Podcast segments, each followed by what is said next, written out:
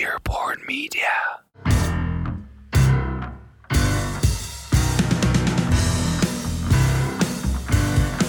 Cześć, z tej strony Michał, a wy wciąż słuchacie podcastu do początku. Być może zauważyliście, że ostatnio przed odcinkami pojawiło się takie logo dźwiękowe. Earborn Media to podcastowa firma produkcyjna, którą założyliśmy my, czyli Krzysiek i ja oraz Paweł Badura z podcastu Przedsiębiorcy z Wyboru. I między innymi ze względu na stworzenie tej firmy mamy teraz ekstremalnie mało czasu na nagrywanie podcastu, bo nagrywamy podcasty. Na przykład niedawno byliśmy na największej polskiej konferencji marketingowej I Love Marketing i tam nagraliśmy relację podcastową w formie narracyjnej. To znaczy, że w podcaście opowiemy historię prelegentów i uczestników tego wydarzenia. Ten materiał jest teraz w montażu i na pewno się nim pochwalimy, jak tylko będzie opublikowany. W związku z tym, że no, mamy dużo pracy, to ciężko nam utrzymać regularność publikacji normalnych odcinków do początku. Produkcja pełnego odcinka to jest około 16 godzin roboty, więc e, możecie sobie wyobrazić, e, jak, jak dużo jest nad tym pracy. No i musimy teraz wykazać się z jednej strony nieco kreatywnością, a z drugiej, no możemy zrobić przerwę. I ta przerwa na pewno nastąpi. Ale zanim ona, to dzisiaj chcielibyśmy Wam zaprezentować podcast Przedsiębiorcy z Wyboru, prowadzony przez wspomnianego Pawła i jego czterech kompanów Mateusza, Michała, Mariusza i Piotra. I w tym konkretnym odcinku jesteśmy też my, więc to nie jest tak, że dostajecie coś randomowego. W pierwszej połowie gadamy o newsach ze świata przedsiębiorczości i podcastów, a potem przechodzimy do rozmowy o storytellingu. Jeśli chcielibyście posłuchać więcej przedsiębiorców z wyboru, to w notatkach znajdziecie link do ich kanału. Możecie subskrybować ich tam, gdzie słuchacie też nas. A teraz zapraszam do słuchania. Media. Przedsiębiorcy z wyboru. Podcast dla naznaczonych biznesem. Porady, studium przypadków, nowinki, analizy, dyskusje, rozmowy, opinie. Witamy Was, drodzy słuchacze, w 23 odcinku podcastu Przedsiębiorcy z Wyboru. Witam Was ja, Paweł Badura, Mateusz Majk, Michał Kucharski, Piotr Łysko, Michał Kasprzyk i Krzysztof Nowak. No i zapowiadaliśmy już jakiś czas temu, a właściwie to powinien być trzeci odcinek e, bolesnej dziesiątki Mariusza, natomiast Mariusza dzisiaj z nami nie ma. Wyjaśnimy sobie zaraz w materiale, który otrzymaliśmy od Mariusza, dlaczego go nie ma, no ale e, sami słyszycie, drodzy słuchacze, że mm, e, zapewniliśmy sobie tutaj godne zastępstwo Mariusza i nie tylko, bo mamy w sumie dzisiaj dwóch gości. Chłopaki z, może jak słuchacie podcastów, nie tylko naszych, ale również innych dobrych polskich, polskich podcastów, to pewnie kojarzycie nazwiska i głosy właśnie e, Michała i Krzyśka, bo możecie ich na co dzień, a właściwie na co tydzień usłyszeć w e, podcaście do początku. Mm, e, co was tutaj sprowadza do nas, panowie? No, stwierdziliśmy, że warto wziąć udział w waszym podcaście, bo jest taki dobry. Paweł, przestań swoich znajomych pytać ciągle to samo. Znaczy ja przyjechałem odebrać mój paszport, więc... Tylko, że mi urząd zamknęli. No właśnie, w Sosnowcu, tak? Tak. No dawaj Paweł, następne pytanie, bo to już, wiesz... Ale to, to, to już koniec. A, okej, okay, to dziękuję bardzo. miło było was gościć. Tak. A teraz przechodzimy do newsów. Przedsiębiorcy z wyboru. Podcast dla naznaczonych biznesem. Tak, ja z moimi partnerami biznesowymi, tutaj obecnymi dzisiaj, e, bo pewnie na początku już tego podcastu, naszego dzisiejszego odcinka, usłyszeliście e, taką krótką zajawkę dźwiękową, bo otworzyliśmy e, firmę, która będzie produkować i produkuje podcasty i właśnie nasze podcasty, czyli do początku i przedsiębiorcy z wyboru są jakby naturalnie pierwszymi podcastami w naszym, naszym portfolio, ale szczegóły wkrótce, zresztą nie będziemy aż takiej wielkiej reklamy robić i, i podlinkujemy po prostu więcej informacji w, w notatkach. Przedsiębiorcy z wyboru. Podcast dla naznaczonych biznesem. No to co wy robicie w ogóle na co dzień? Oprócz prowadzenia podcastu, bo to nie robicie raz w tygodniu. Dobra, to ja zacznę. Ja ogólnie na co dzień zajmuję się wideografią, więc robię realizację wideo dla głównie małych firm, ale czasami też zdarzą się troszkę inne historie Ja prowadzę firmę, y, która się nazywa Biuro Mówców Spice i y, zajmuję się tym, że no właściwie kilkoma rzeczami, ale y, główną jest to, że pomagam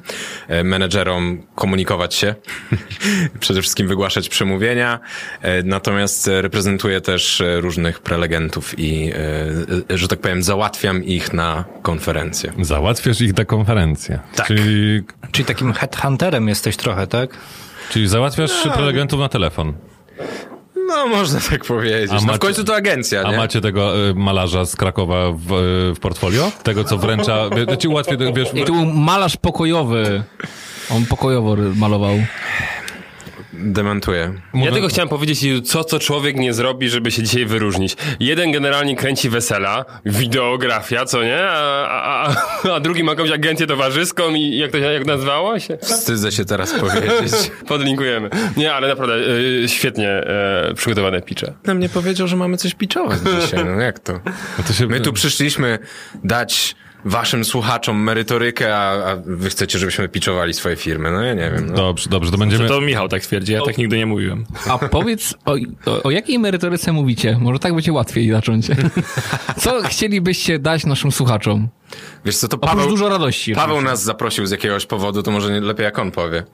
Bo ja bym chciał przejść potem już w tej, w tej właściwej części dotyczącej naszych gości i tego głównego tematu dyskusji, to chciałbym porozmawiać właśnie o, o mówieniu, o występowaniu, właśnie również o pitchowaniu, no i o storytellingu, którym generalnie zajmujecie się również e, realizując wasz e, podcast do początku. No ale dobra, już wymieniliśmy, co robicie, jak się nazywacie, jak się nazywa wasz podcast, także może przejdźmy teraz do newsów, bo za ciasno się zrobiło, jeśli chodzi o ilość nazw i linków do zapamiętania. Przedsiębiorcy z wyboru. Podcast dla naznaczonych biznesem. Piotruś, Piotruś, narozrabiałeś. Tak. Ej, naprawdę. Wiem. Donald, kurde, pół świata ma przylecieć, pan, tak? Pan żeby się z tobą spotkać. Dla, dla, dla, a ty odwołujesz spotkanie i potem... Dla ciebie pan Donald, dla mnie Donald, mów dalej. Pół świata ma przylecieć, tak? Tak. tak. A ty dwa dni przed odwołujesz spotkanie, a potem wielkie zamieszanie dyplomatyczne, o, że huragany, srutututu, kurde, da się świat oblecieć w drugą stronę, tak?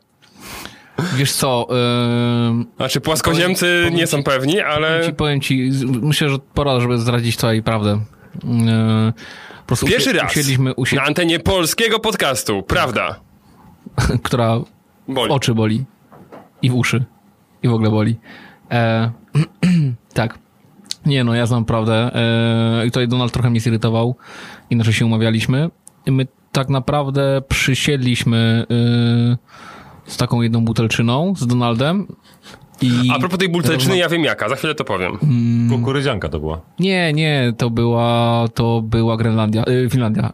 Ym, i, I tak siedzieliśmy sobie, rozmawialiśmy, no i Donald jednak no, nie, trochę nie dotrzymywał kroku, w pewnym momencie coś tam zaczął, zaczął mówić, że on nie wie, czy z tą Melanią, czy ten, co dalej, bo się pojawił taki chłopak, on tam pracuje u niego, nazywa się Dorian yy, i no, ja mówię, przestań, Donald, już powiesz za dużo zaraz, nie ma, nie ma, nie ma sensu. Mówi, dobra, dobra. No i potem budzę się na drugi dzień, patrzę, a on mówi, że nie przyleci, bo Dorian.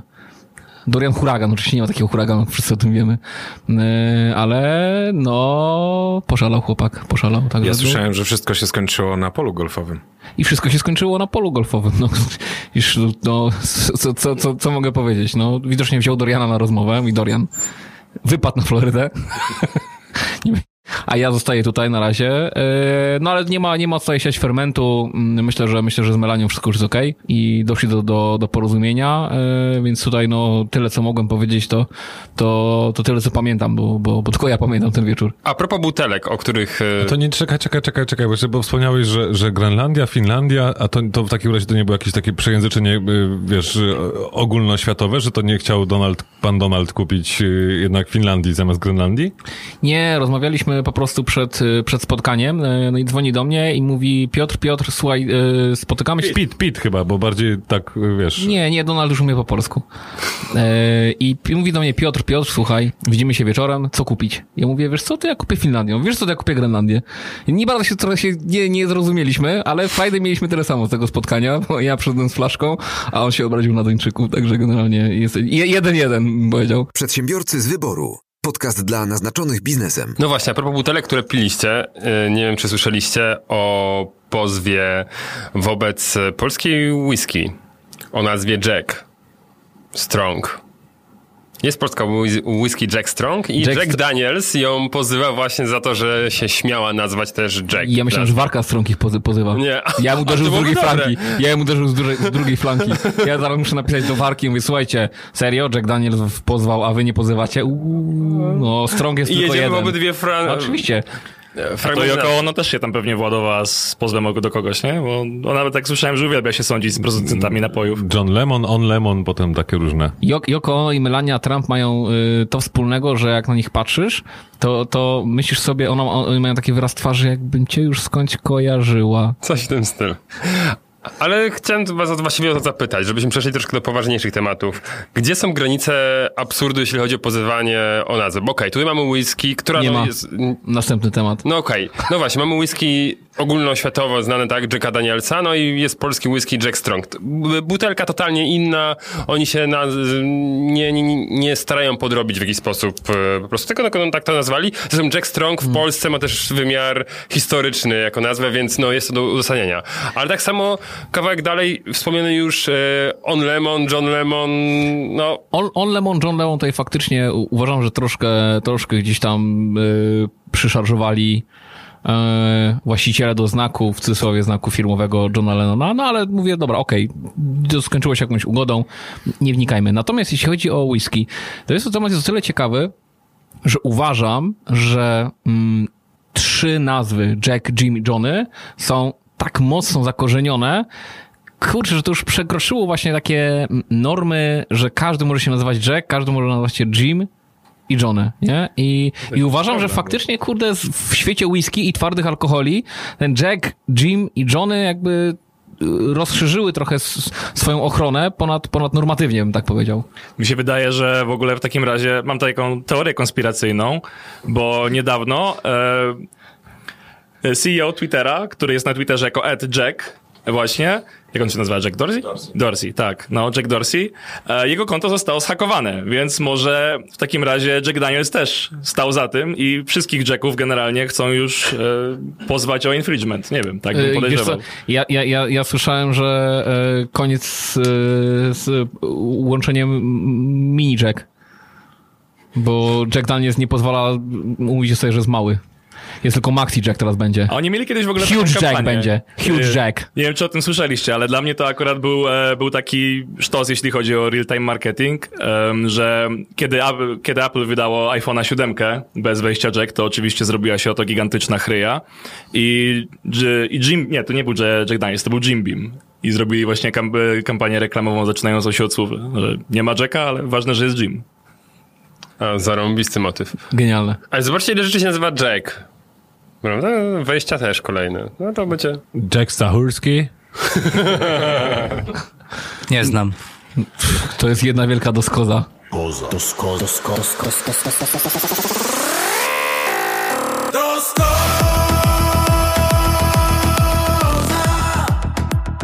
Nazwy nazwami, ale jeszcze tutaj idąc dalej, e, wczoraj mi żona pokazała MacBooka, MacBooka, Matebooka. Kojarzycie? Mm, od Huawei? Huawei. Myślałem, że chodzi o herbatę jakąś. Przez chwilę też myślałem, że to herbata, natomiast pokazała mi zdjęcie, później reklamę. Przez pierwsze 15-20 sekund myślałem, że to jest normalny Mac, MacBook. I tutaj idąc dalej tym tropem się zastanawiam, kiedy Apple będzie po raz kolejny pozywało tym razem Huawei'a za e, wzór tak użytkowy. Mi się wydaje, że oni się trochę boją po Samsungu, bo jak kiedyś pozywali Samsunga, e, o kurde, faktycznie wygląda identycznie. To pamiętam, że jak pozywali Samsunga, to popełnili taki błąd, że mogli im w dowolny sposób wypłacić e, wynagrodzenie za wygraną sprawę, więc Samsung przywiózł im e, w pięciocentówkach, e, w kilku ciężarówkach te, te kilka milionów, które im siedzieli. A myślałem, że w ziemniakach. Jak w dowolny sposób. To chyba fake był w ogóle. Może tak, może nie. No. Zależy, kto jest u ciebie rabinem. Przedsiębiorcy z wyboru. Podcast dla naznaczonych biznesem. Dobra, dobra, panowie, bo rozmawialiśmy troszkę teraz e, o alkoholu, to pokażcie, jakie tam macie dowody osobiste. Ma ktoś z was nowy? Wyrabiany w ostatnich latach? Nie, nie mam, nie chcę się pozbywać adresu z dowodu. Y, Ja mam z tego roku. Ten elektroniczny już? A nie, to jeszcze plastikowe, ale wyrabiane w tym roku. Nie, nie, nie, ale czy on ma zatopiony chip w środku? Chyba nie, chyba jeszcze nie właśnie. To chyba krótko po tym, jak zmieniłem się pojawiło. A, to widzicie. Bo państwo zaliczyło, no powiedzielibyśmy w topę, ale jak y, szefowa Ministerstwa Spraw Wewnętrznych i Administracji tłumaczy, to nie jest wada, to nie jest wtopa, tylko dowody są inne niż mówiła ustawa, bo... Serio, no ta, to przez przypadek, bo na tym chipie miały być wszystkie dane, prawda? Także normalnie jest to skanowane i nam nie trzeba potem tego zapisywać. A to się okazało, że mm, no tak się stało, że w 700 tysiącach dowodów nie wgrali e, imiona rodziców i waszego nazwiska rodowego. I 7 ty- 700 tysięcy dowodów jest generalnie no, mm, innych niż mówiła ustawa, no bo niewadliwych, prawda? generalnie jakbyśmy zaliczyli coś takiego, przypuszczenie w swoich firmach, no to mm, no byłoby grubo. A tutaj po prostu no nie, nie, nie planowane jest żadna akcja, ale będą po prostu sukcesywnie wymieniane. Czyli rozumiem, że te dowody popadły w taką niełaskę ustawową, bym No tak, powiedział. nie, nie. Niełaska ustawowa. Niełaska ustawowa. Niełaska ustawowa. No, Czyli rozumiem. Ej, no 700 tysięcy źle wydanych dokumentów. To jest po prostu dla mnie... Ej, nikt jest- nie zauważył tego? Wiesz, Czy nomen omen nie jest to dowód na ułomność administracji? Pytam, nie mówię, że jest. Bo pewnie jesteście innego zdania, ale może jakiś postulat nie w jest. związku z twoją kampanią prezydencką. Zostawmy to pytanie po prostu w, w próżni i Piotrek, wrócimy do tego w przyszłym roku na jesień. Dalej czekam na to, aż na polskich dowodach będzie napis y, bób, humus, włoszczyzna, a do tej pory ich nie wymieniam na pewno. no tak, to, to są hasła, które są bliskie mojemu sercu. Przedsiębiorcy z wyboru. Podcast dla naznaczonych biznesem. Czy ktoś z was y, ukończył kurs spadochronowy? W sumie ja. Super. To, a, Czekam na follow-up y, tego pytania. czyli, nie, czyli nie. To, to wszystko. Okej, no. Umiesz karate? I jak bardzo nie umiesz karate? Mam tylko kutarate i chudo. Do... Dobra. No, czyli nie umiesz. A ja, ja lubię y, Franka Kimono. A, King Bruce Lee karate mistrz. Umiem jeszcze kimchi trochę, bo robiłem raz. I ramen. Ram, e, ramen tylko jadłem, ale no, też, też umiem A jeść. Masz unagi? E, której? Lewej czy prawej? Wiesz, czym się różni wróbel? Że jedną nóżkę ma bardziej niż drugą, ale e, dobra, to, to, to okej. Tak, tak, jeden gołąb e, w prawo, a drugi grucha, no. Tak. Yy... Zazdroszczę Pawłowi montowania tego. Ach, Czekaj, to już, były te liczby, to już te liczby były, tak? to liczby były, teraz news. Słuchajcie, mm, jeżeli nikt z was w takim razie nie nadaje się na szefa najwyżej, Najwyższej Izby Kontroli. Trzeba mieć kurs karate i... Trzeba, mieć, trzeba być trenerem karate, trzeba mieć ukończony kurs spadochronowy, być mężem oraz ojcem czwórki dzieci. Żarcisz. Nie, Je, nie. Jest to w wymaganiach I na to teraz, i, teraz, I teraz uwaga. E, I teraz wjeżdża absolutne złoto z ostatniej e, sali sejmowej. Trzeba skończyć ASP w Krakowie. Ten, ten się trzyma tego ASP. Nie, ale to jest niezła sztuka, powiem ci. Zaraz, zaraz ci pokażę. Przedstawiam kandydat- kandydaturę pana Mariana Banasia na prezesa Najwyższej Izby Kontroli. Uprawia sport. Z zamiłowania jest trenerem karate. Ukończył kursy szybowcowe oraz spadochronowy. Pan Marian Banaś jest żonaty ojcem czwór, czwórki dzieci. Uważamy, że pan Marian Banaś jest dobrym kandydatem na prezesa Najwyższej Izby Kontroli. Dziękuję bardzo. Dziękuję pani poseł. Ja nawet tak nie umiem montować. Ale hawajskie dla każdego nie zaproponował. Ale powiem wam, no, e, mówimy tutaj o Najwyższej Izbie Kontroli e, i kiedyś mm, bodajże Abelard Giza powiedział, że nie robi się żartów z żartów, więc ja nie mam już co powiedzieć w zasadzie o, o tym.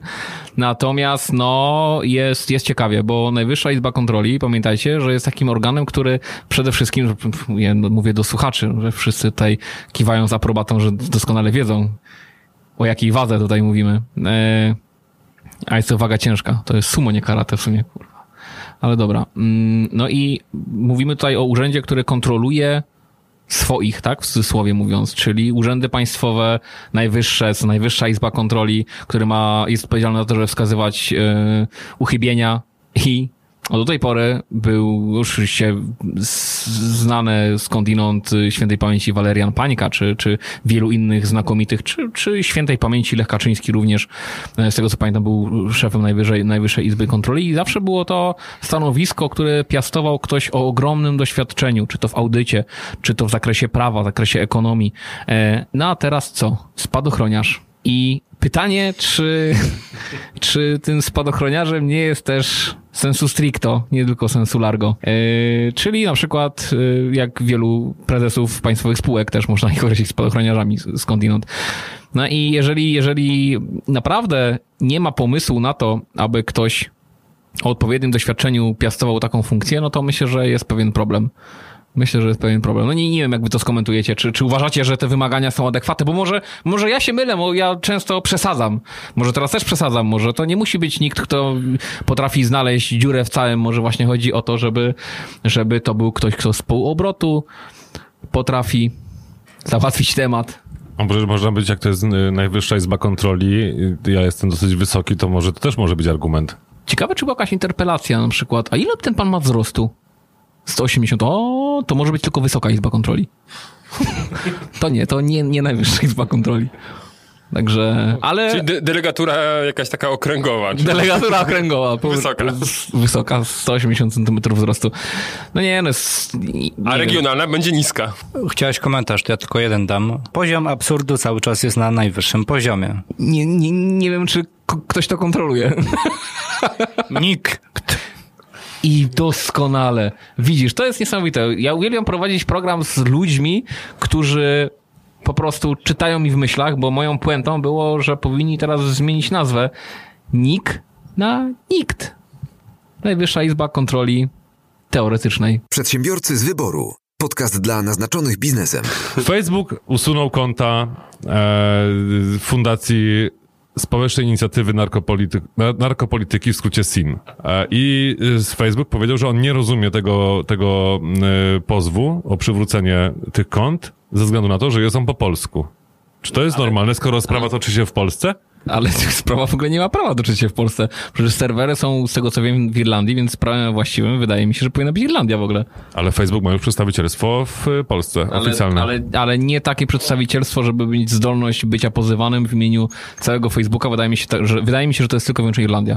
No ja, i- miałem, ja miałem zresztą jeszcze w kilku moich sprawach też miałem zapytania kierowane do Facebooka polskiego i Facebook polski odpisywał, no jak chcecie, to kierujcie to do Irlandii. No więc myślę, że w przypadku pozwu jest dokładnie tak samo jak w przypadku każdego wezwania sądowego. Paweł, tak samo jest w umowach, tak samo jest w regulaminach. Masz wskazane prawie na samym końcu regulaminów, e, jaki są właściwy, tyczy się danego postępowania. No nie? dobra, to czemu tutaj jest informacja, że sprawa toczy się przed Sądem Okręgowym, Okręgowym w Warszawie? To pierwsza tego typu sprawa przed polskim sądem dotycząca funkcjonowania Facebooka w naszym kraju.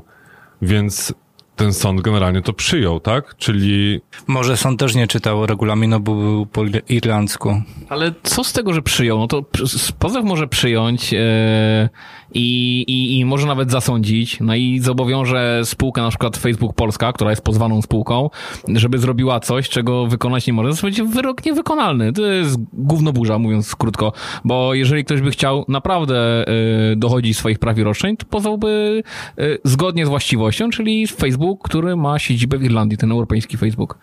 Bo te spółki muszą mieć chociażby do rozliczeń podatkowych, tak? Jeżeli płacisz coś, to muszą, ale to raczej to przedstawicielstwo istnieje w Polsce do rozliczeń finansowych, podatkowych, a nie do e, jakiegokolwiek w ogóle administrowania. Także tutaj naprawdę e, myślę, że to oczywiście może bulwersować.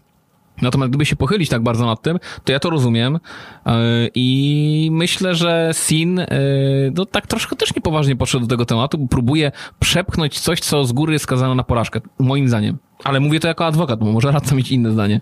Okej, co, co więcej, jeszcze koszty, koszty tłumaczenia aktualnie na y, złożone dokumenty to 1894 zł 41 groszy, ale kwota w toku procesu prawdopodobnie wzrośnie, więc y, no chyba SIN chce bezkosztowo zrobić tak, jak powiedziałeś, może szum wokół siebie i, i faktycznie może powinien Chociaż nie, no dla mnie to jest nawet całkiem logiczne, że skoro Facebook jest, może nie jest, nie przemyślałem tego dokładnie, szczerze mówiąc, ale, ale jak pierwszy raz to przeczytałem tego newsa, to wydawało mi się to, że okej i Facebook na zwłokę, żeby w ogóle oddalić to mm, i, i spowodować wydłużenie tego procesu. No ale faktycznie, czemu to zostało złożone w Polsce? Ale możliwe, że Sin tak naprawdę też chce zadziałać trochę grając kartą. Na zasadzie, no nikt nie lubi Facebooka tak naprawdę, umówmy się. Jakby nie mało kto się za nimi wstawia, więc w momencie, kiedy pozywasz Ja Facebooka... lubię. Ja lubię, Facebook jest super, Okej. mam tam wielu znajomych i lubię, lubię to. Okej, no to oddalone. Ale widzisz, ja na przykład nie słyszałem o organizacji SIN wcześniej, a teraz już zdążyłem przeskrolować ich stronę i... No i powiedz w, w dwóch zdaniach, czym się zajmują i dlaczego ich nie lubisz? A dlaczego mam ich nie lubić? No ale Zajmują to, się edukacją Słuchaj, ty jesteś gościem, ja jestem prowadzącym. Nie sprzeciwiaj się. Proszę powiedz mi, dlaczego, dlaczego ich nie lubisz? Myślałem, że po to tu jesteśmy zaproszeni, żeby się z wami sprzeciwiać. Bez sensu. Dlaczego ich nie lubisz? Czekam na odpowiedź. Przepraszam bardzo, jakbyśmy chcieli mieć gości ze własnym Właśnie, zdaniem. jakbyś... Słuchaj, tu są, tu są tacy goście, co mają mówić to, co im napiszemy na kartkach, tak? A, prze... Masz napis, masz napis, no, czytaj z kartki i odwróć ją, czytaj z kartki, dużymi, dużymi literami tam. Uważam, że Piotr Łysko jest najlepszym prowadzącym, no, mam ci za ciebie to... Kandydatem na prezydenta Co się 2020. w ogóle dzieje? Paweł, przestaniesz zapraszać Piotr ludzi, którzy nie potrafią nie odczytywać, co im napisaliśmy? Ale nie zdążyłem mi tego przekazać wcześniej. No, sorry Piotr, ale no to, to ja ich wytnę, spoko luz. Także yy, jak słyszycie dzisiaj, jak, jak słyszeliście dzisiaj, nie ma gości z nami w programie. Czekaj, czekaj, czekaj. Witamy was, słuchacze, w 23 odcinku. Przy, witam się z wami ja, Paweł Badura. Piotr Łysko Michał Kwarski? i Mateusz Wajk. Niestety nie ma dzisiaj z nami Mariusza, ale jakoś sobie poradzimy. Przedsiębiorcy z wyboru. Podcast dla naznaczonych biznesem. Czekaj, czekaj, no i co z tym sinem? Nie no, czytam, że oni pomagają ludziom, którzy y, no, biorą narkotyki i y, przeczytałem, że... Pomagają e, w czym, że, że co? no, Biorą, jest- czyli w przeniesieniu. Jak masz więcej niż dwa kilo, to ci pomagają, żeby je zabrać. Zabierają, no dokładnie, ale tutaj jest na przykład e, opisane, co robimy i napisali, wychodzimy z założenia, że najlepiej jest nie zaczynać używać narkotyków lub przestać, jeżeli się to robi, jednak nie zawsze jest to możliwe. I oni pomagają w tych sytuacjach, jak nie jest to możliwe. Chociaż e, na innych ich podstronach jest napisane, że pomagają imprezować bezpiecznie, więc... E, Mi się wydaje, że oni są takimi e, tripsitterami, nie wiem, czy znacie to pojęcie. Y, Słuchamy. Tak, to znaczy, że jeśli ktoś jest naprawdę bardzo zrobiony i ma bardzo kiepskiego tripa, to czasami potrzebny jest mu ktoś, kto pomoże mu się ogarnąć, żeby nie zrobił sobie krzywdy. I po prostu to jest właśnie tak zwany tripsitter, że zajmuje się tobą jak e, taka niania e, dla bardzo ućpanych ludzi. Narkoniania. Narkoniania, dokładnie. Myślę, to- że możemy spolonizować ten e, zwrot. A to ciekawe, że akurat ty znasz to pojęcie. e, myślę, że to też z tego, że słuchamy podcastu Reply All i tam... Chyba, chyba, że ty znasz niezależnie, to nie wnikam, ale ja słyszałem historię o tripsitterach w podcaście All. Tak, ja też słyszałem to w podcaście. Potwierdzam. Nie, nie, nie spotkałem się z narkotykami nigdy indziej w swoim życiu. Nie czytam tego zdania z kartki. Przedsiębiorcy z wyboru. Podcast dla naznaczonych biznesem. E, Ja mam newsa, który dotyczy podcastów, które są nagrywane na żywo przed żywą publicznością. E, e, Chodzi o to, że liczba występów takich na żywo podcastowych zwiększa się z roku na rok i e, w 2012 roku było ich tylko 21, a w 2019, który się przecież jeszcze nie skończył, było 460. I e, co według mnie dosyć niesamowite, to średnia cena biletu na najdroższy taki podcast na żywo, em, podcast, który nazywa się My Favorite Murder, więc zakładam, że to jest true, true crime'owy, tak, o zbrodniach. Średnia cena biletu to 117 dolarów. I te występy na żywo, one się wyprzedają, także ja jestem pod wrażeniem, bo w sumie myślę, że do Polski też to przyjdzie. Ale jak to wygląda? Że tam sobie siedzą ludzie przy stoliku, tak jak my tutaj z mikrofonami nagrywają podcast? Tak, jest y, publiczność w jakimś teatrze na przykład, tak, na scenie właśnie są podcasterzy z mikrofonami, nagrywają. Y, jak potrzeba, to mają swoje tam jakieś skrzyneczki z efektami dźwiękowymi i y, publiczność normalnie słucha w trakcie, reaguje, to wszystko później słychać na nagraniu. W Polsce myślę, że znaczy, to się mało jeszcze dzieje, ale wiem, że Marek Jankowski do małej wielkiej firmy nagrywał y, i przynajmniej jeden odcinek. Na dziesiątych urodzinach. Tak, dokładnie. Ale Było słychać mój, mój śmiech w tle. O, widzisz, to jesteś I sławny. 300 los, ludzi oprócz mnie. Miał, To nie e, jesteś. miał, Jankowski też miał taką serię wakacyjną chyba, że były podcasty na żywo. Tak Teraz były jeszcze, jeszcze dzisiaj wszedł Teraz chyba ze słuchaczami e, tak, tak, rozmawiał, tak. nie? Przez e, Skype'a e, łączą się i, i, jest możliwość No, nagrywania. to jednak nie jest biletowane, nie? A tam, tam to jest Tam troszkę właśnie. inna, inna opcja. E, tutaj wspominałeś e, w, w kwestiach związanych właśnie z podcastami, nagrywaniem na żywo i tak dalej, ale umówmy się już, coś takiego było, tylko nie było w podcastach, było w serialach. Przecież bardzo dużo seriali było nagrywanych właśnie z publicznością. Także teraz jest coś innego i wykorzystanie, można powiedzieć, wcześniej sprawdzonych e, form. No, jak najbardziej. Ja nie mówię, że to jest coś nowego ogólnie. Natomiast w podcastach jest trend rosnący i po prostu będzie tego coraz więcej. Okej. I to bardziej niż do seriali porównywałbym to do... Roastów? Do, może roastów, stand-upów, teatru nawet. Bardziej chodzi o taki performance na żywo, bo mam wrażenie, że jeśli chodzi o seriale, to publiczność ma pewną funkcję. To nie chodzi o to, żeby oni sobie pooglądali to, jak aktorzy grają, tylko ich reakcje są później nagrywane. Dokładnie. Natomiast y, w przypadku podcastów chodzi bardziej o to, że no, lubisz jakiegoś podcastera y, i chcesz go zobaczyć na żywo, no to idziesz i proszę bardzo, masz, masz taką okazję. A jak to wygląda w Polsce? Interesowałeś się tym? Właśnie wydaje mi się, że na razie jeszcze jest tego bardzo mało. Coraz więcej podcasterów nagrywa na żywo swoje y, programy, ale nie na żywo w sensie, że mają publiczność, tylko na żywo w sensie takim, że y, można od razu tego słuchać, tak? Czyli jest y, jakiś live stream po prostu. Natomiast myślę, że właśnie takie nagrania, jak Marek Jankowski zrobił na urodzinach małej wielkiej firmy, też będą się pojawiać coraz częściej. Okej, to kiedy my? Tak właśnie patrzę tutaj przed siebie, bo ja siedzę na wprost i widzę to, za tą szybą nawet nas widać. Tam nas też słychać. Tam się zmieści ze 30 osób. 30 osób razy 112 500, średnio panie. dolarów. Plus taras, jakby to było ciepło jeszcze tutaj też przed nami. Sądzę, że możemy to monetyzować. Nie widzę przeszkód, żebyście e, swój program nagrali gdzieś na jakiejś e, scenie, nie tutaj i e, właśnie w tym olbrzymim studiu. Próbowaliśmy, ale nas, czy ich na, na nas nie stać. Przedsiębiorcy z wyboru. Podcast dla naznaczonych biznesem. No dobra, w sumie mam newsa, bo jest związany z przedsiębiorcami i są w nim liczby, więc chyba się liczy. Spróbujmy. Bo właśnie w UK zaczęła się kampania Get Ready for Brexit i według BBC koszt całego programu, który ma właśnie edukować przede wszystkim społeczeństwo i biznes, e, wynosi 100 milionów funtów, czyli prawie dwa razy więcej niż rocznie wydaje na reklamy Loteria Narodowa, który jest największym reklamodawcą albo jednym z największych reklamodawców na wyspach. Bo jak się okazuje, 41% przedsiębiorców nie ma pojęcia, co, jak się przygotować na Brexit i jak ten Brexit w końcu nastąpi za te 15 lat, no to fajnie, że będą gotowi, nie? Wydaje mi się, że tak samo nie byli przygotowani w momencie, kiedy głosowali, także ten stopień jest chyba taki konstans. No tak, także dobrze, dobrze, że teraz y, 100 milionów rocznie wydają na to, żeby jakby kiedyś, kiedyś ten kod wyszedł z tych drzwi. Tak. E, The Economist wrzucił na swoje zdjęcie w tle świetną grafikę ostatnio. Nie wiem, czy zwróciliście uwagę, że termin Brexitu obecny pokrywa się z Halloween. To nie jest przypadek. E, I było zdjęcie obecnego premiera Wielkiej Brytanii, e, przerobionego na tego ducha z pogromców duchów, tak, z Ghostbustersów i oczywiście ze znaczkiem, że no, przekreślone. No genialne, genialne, po, polecamy, zresztą Who you zalinkujemy. gonna call Bojo?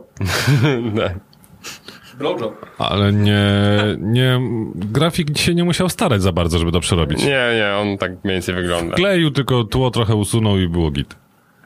Właśnie się zastanawiałem, czy w ogóle ten Bor- Borys musi się za kogoś przebierać na Halloween, bo wydaje mi się, że radzi sobie Ja myślę, że pół jego kraju i, i generalnie cała Europa tak się go boi, że jest jedną z najstraszniejszych postaci obecnie. Ludzie się za niego przebierają prędzej. To albo Borys mógłby się przebrać za Donalda, a Donald za Borysa. E, Mam pomysł biznesowy. E, Produkcja peruk takich jak ma Bojo i takich jak ma Trump. I na Halloween jak znalazł. To mogliby mieć w sumie jedną. To był jeden model, tylko inny zaczes. Tym, tym taniej w produkcji. bez kitu. Naciskasz guziczek i świnka morska na głowie się obraca. Przedsiębiorcy z wyboru. Podcast dla naznaczonych biznesem. Wiecie, że nastąpiła nowelizacja prawa własności przemysłowej? Nie. No to myślę, że za chwilę się wszyscy dowiemy. Bo nowe prawo e, pozwala wystąpić z roszczeniami dotyczącymi tego, że ktoś sprzedaje podróbki, fałszywki, czyli generalnie to, co było. Tylko do tej pory występowało się tylko wobec przedsiębiorcy, który takie fałszywki sprzedawał. Ale no tutaj rządzący stwierdzili, że no trzeba by jeszcze docisnąć na przykład tak jak na targowiskach, prawda? Że no skoro właściciel targowiska dopuszcza, że u niego są sprzedawane te podróbki, no to nie dojedźmy tylko tego handlarza, tylko dojedźmy też właściciela targowiska.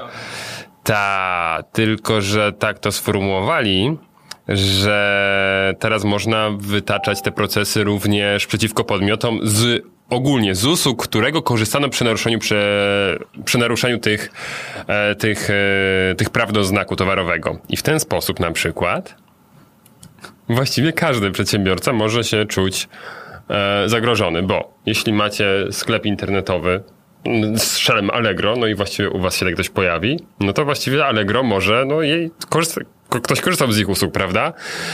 Ale większym problemem są przed galerie handlowe. No bo jeśli któryś z y, ich sklepów coś sprzeda jedną rzecz, no to proces łatwiej galerię, a nie tam ścigać jednego przedsiębiorcę. I właściwie zrobiło się dość duży problem, no bo no co, co to oznacza, że z usług, którego korzystano przy procederze? No to jest bardzo szerokie, tak? No jeśli ja byłem dostawcą serwera, no to sorry, no dalej. To trzeba zmienić regulaminy.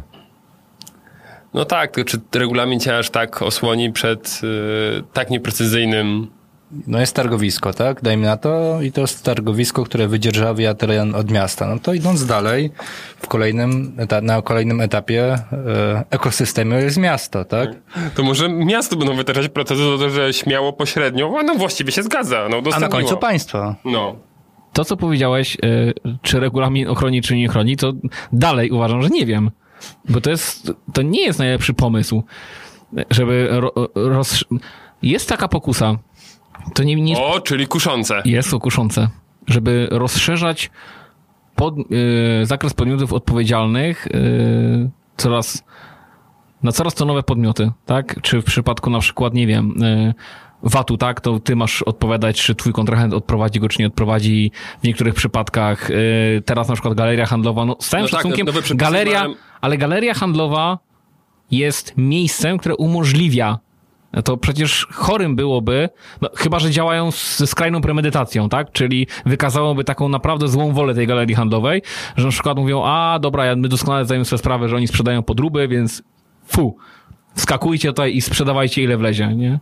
E, no ale to, to, jest, to jest strasznie trudne do udowodnienia i nie można domniemania przepychać w tą stronę. Domniemanie powinno być takie, że galeria nie zdaje sobie z tego sprawy i ewentualnie, jeżeli ktoś chce ich e, rozszerzyć o nich e, zakres podmiotów odpowiedzialnych, to musi to udowodnić. A nie, że galeria musi teraz udowadniać, że nie wiedziała. To nie domniemanie nie powinno działać w tę stronę. Tak jak w wielu innych przypadkach. Nie uważam, żeby to był dobry pomysł. No ale Aczkolwiek rozumiem, rozumiem pomysł Unii Europejskiej, ale to nie, nie tędy droga. ale w którym kierunku to idzie? No, jeden podmiot jest niewypłacalny, no to ścigajmy kolejne. No tak, oczywiście, że tak. I to jest uzasadnione w przypadku na przykład odpowiedzialności zarządu, tak? Za, bo, bo działał na przykład na szkodę spółki, czy działał z pełną premedytacją, no i na zasadzie 299 kodeksu spółek handlowych odpowiada za zobowiązania spółki. Jestem w stanie to zrozumieć, no chyba, że oczywiście zgłosi, złoży wniosek o ogłoszenie upadłości w odpowiednim momencie. I to jest okej, to, to jest takie rozszerzenie tej odpowiedzialności i klarowne, tak? Ale to, co ty teraz przytoczyłeś w newsie, ja jestem przeciwnikiem czegoś takiego. Znaczy, inaczej, ha. Gdybym był urzędnikiem tu, tu Unii że Europejskiej... jesteś jest po fakcie. No jasne, no tylko że wiesz, że ja dokonuję oceny. Mówię, że to, że to, że to jest, to nie jest dobre. Że się obawiam, Do że to mnie będzie to- troszkę martwe prawo. Ale wiesz co, oby, oby. Bo jak to nie będzie martwe prawo, to do mnie, domniemania idą w złym kierunku. No tak, ale wiesz, jeśli, jeśli nie Powinno- będzie martwe prawo, to, to będziemy mieli setki spraw, e, bo, bo wiadomo, że no, w tym momencie galeria pójdzie szła do sądu, tak? No bo no co mają na klatę brać nagle Nie, odpowiedzialność co, za... skończy, nie, skończy się tym, że galeria będzie wynajmować, wynajmować, wynajmować, wynajmować, wynajmować. E, Będzie udostępniać swoją przestrzeń. tak, jedynie dużym kolosom, takim jak Zara, tak, czy, czy, czy, czy, czy, czy z tej grupy kapitałowej, czy, czy Inditex, tak, to jest chyba, czy, czy innym. E, bo, no bo będą mieli pewność, że to są podmioty, które nie handlują żadnymi podróbkami, ale w tym momencie mali przedsiębiorcy nie mają szans raczej wejść, bo już jest, o, ryzyko, ich nie znam, mogą handlować podróbkami, to lepiej nie. Po prostu zamk- może, może zamknąć drogę małym przedsiębiorcom. No nie zgadzasz się ze mną. Nie, bo w tym momencie pomyśl No. sobie, że wpuściłeś... No. Robię most do newsa sprzed chwili. Znana marka, Huawei. No. Wpuściłeś ich do swojej galerii. Nigdy bym nie wpuścił Huawei do mojej galerii. To jest chińskie. To jest, to jest, to jest Dobrze. stolica podróby. zakładamy, że wpuściłeś... Ciekawe, czy są podróbki Huawei. No to byłaby sztuka dla sztuki, jak to się mówi. I zobacz, Są, Xiaomi. No, dużą markę ogólnoświatową wpuściłś. no. I na tym etapie nie ma problemu. No. Ale za jakiś czas może przegra, przegrałem na przykład proces, który im Apple e, wytoczy, na przykład od, od, dotyczącego tego ich e, MacBooka, Huawei Booka, czy jak tam się to nazywa. Matebuka. Matebooka, tak? No i w tym momencie okaże się, że no to właściwa była pod- podróbka. Ale to jest, nie, to nie jest to, widzisz, to nie jest podróbka i myślę, że to akurat taka sytuacja będzie wyjęta spod tej nowej regulacji, bo ty mówisz o przegranym procesie, który jakby tworzy nową rzeczywistość, czyli e, i to jest, to nie jest podróbka, tylko naruszenie czyichś praw autorskich, tak? Czy, czy to, to, to nie jest coś takiego jak naszywanie, kurde, znaczka Nike na każde spodenki, bo to myślę, że to z tym chodzi o taką walkę, tak? Albo y, torebki Louis Vuitton, które, które wszyscy używają w połowie polskiej wsi, mają torebki z Louis Vuitton. To myślę, że o takie, myślę, że tak, o, o takie naruszenia chodzi. Te z Turcji? Z Turcji, nie z Turcji, chłopie, ja myślę, że, ja myślę, że, że, że one są dostępne wszędzie. No, ja, myślę, ja myślę, że to o to chodzi. A nie, a nie o, no bo to tak samo wiesz, tak samo Samsung, e, e, Apple, tak, przegrali, e, Samsung przegrał z Applem, no to nie znaczy, że to są podróbki. No ja myślę, że to, to, to nie o to chodzi, to bardziej chodzi o, o, o takie, w którymś odcinku mówiliśmy, nie? O tych samochodach, które brazylijska rodzina podrabiała. Ja myślę, że to o to chodzi. Miejmy nadzieję. Miejmy nadzieję. Przedsiębiorcy z wyboru. Podcast dla naznaczonych biznesem. Szanowni Państwo, e, nie wiem jeszcze, co postanowiliśmy, czy wycinamy gości, czy nie wycinamy gości, ale jesteśmy na to gotowi, mamy dwie wersje. Teraz wersja z gośćmi. E, Szanowni Państwo, mamy tutaj gości e, i trochę już tam przedstawili się, coś tam pożartowali. Było śmiesznie przez chwilę. A teraz mm, będziemy mówić o storytellingu. Czym jest storytelling? Na pewno wiecie, albo przynajmniej słyszeliście. Był u nas y, gość, który zajmuje się PR-em, wspomniał nieco o storytellingu. Y, też post podcast y, Mała Wielka Firma wielokrotnie poruszał y, temat storytellingu. No więc warto powiedzieć tutaj sobie jasno, że storytelling to nie jest nic innego jak po prostu kłamstwo. Nasi goście zajmują się kłamstwem, a teraz opowiem o tym trochę więcej. Proszę bardzo. Czy no właśnie, magia storytellingu polega na tym, że to kłamstwo ma bardzo ładną otoczkę. Czyli to jest takie tak zwane ubieranie główna w papierek. No mówcie dalej. W papierek w dobrze skrojony garnitur. Interesujące. Słucham dalej. Nie spodziewałem się, że ktoś odkryje prawdę i nie byłem na to gotowy. Ale słuchajcie, zawsze, bo zawsze jest tak, że jak ja się często z tym niestety spotykam, bo ja wiem, że PR jest fajny, ja wiem, że marketing jest potrzebny. Zresztą tak jak nasz gość mówił, że nawet kiedyś była zasada, że nawet, że każda prawda się obroni, teraz prawdę też, prawdzie też trzeba pomagać. E, więc to jest okej, pozwoliłem sobie na ten żart, tylko po to, żeby jakoś zagadać do was, bo nie to- umiałem od a początku żart. programu. A to żart był. Nie, no to nie był żart, teraz do tego dojdziemy. Ale, ale, ale żebyście właśnie przybliżyli, czym jest storytelling, jak go robicie, czym się zajmujecie i, i, i, i co w waszej ocenie daje, czy każdy potrzebuje storytellingu? I jeśli tak, to dlaczego? My akurat zajmujemy się różnymi aspektami storytellingu lub może inaczej, wykorzystujemy storytelling w innych formatach, innych mediach, bo ja przede wszystkim zajmuję się przemówieniami, Krzysiek zajmuje się przede wszystkim wideo.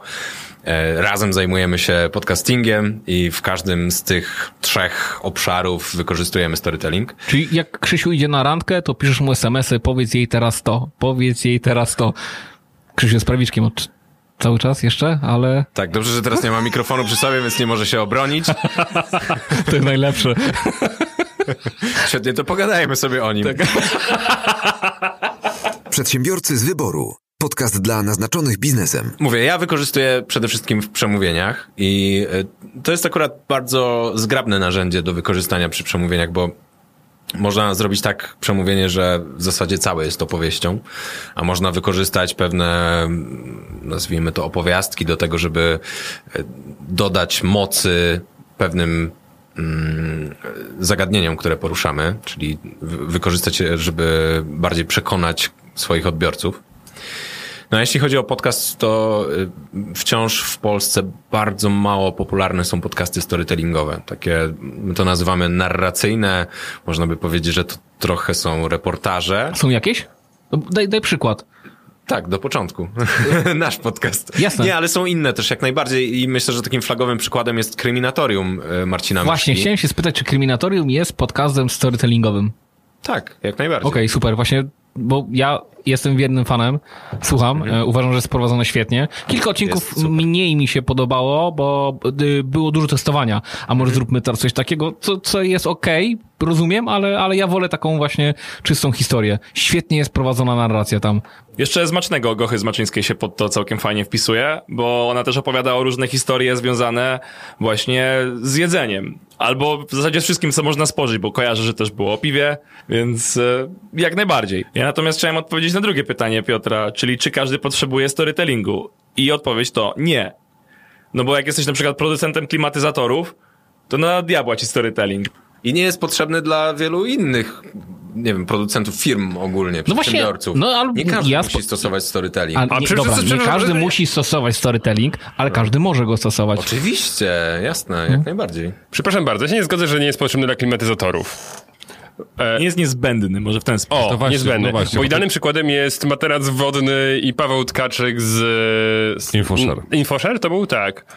Nie wiem, czy kojarzycie wystąpienie Pawła Tkaczyka na Infoszerze, jak generalnie pół sali pod koniec googlowało, jak kupić materac wodny.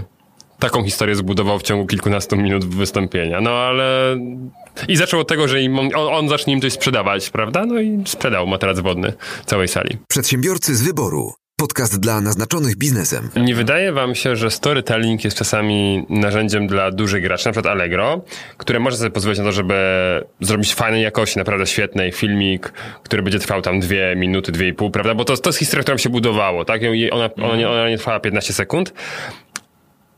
I w tym momencie tak naprawdę Allegro nie musi tłumaczyć odbiorcy tego filmiku, czym jest Allegro, tylko oni się tam podkładają po prostu jako rozwiązanie tego problemu, no bo każdy wie, czym jest Allegro, prawda?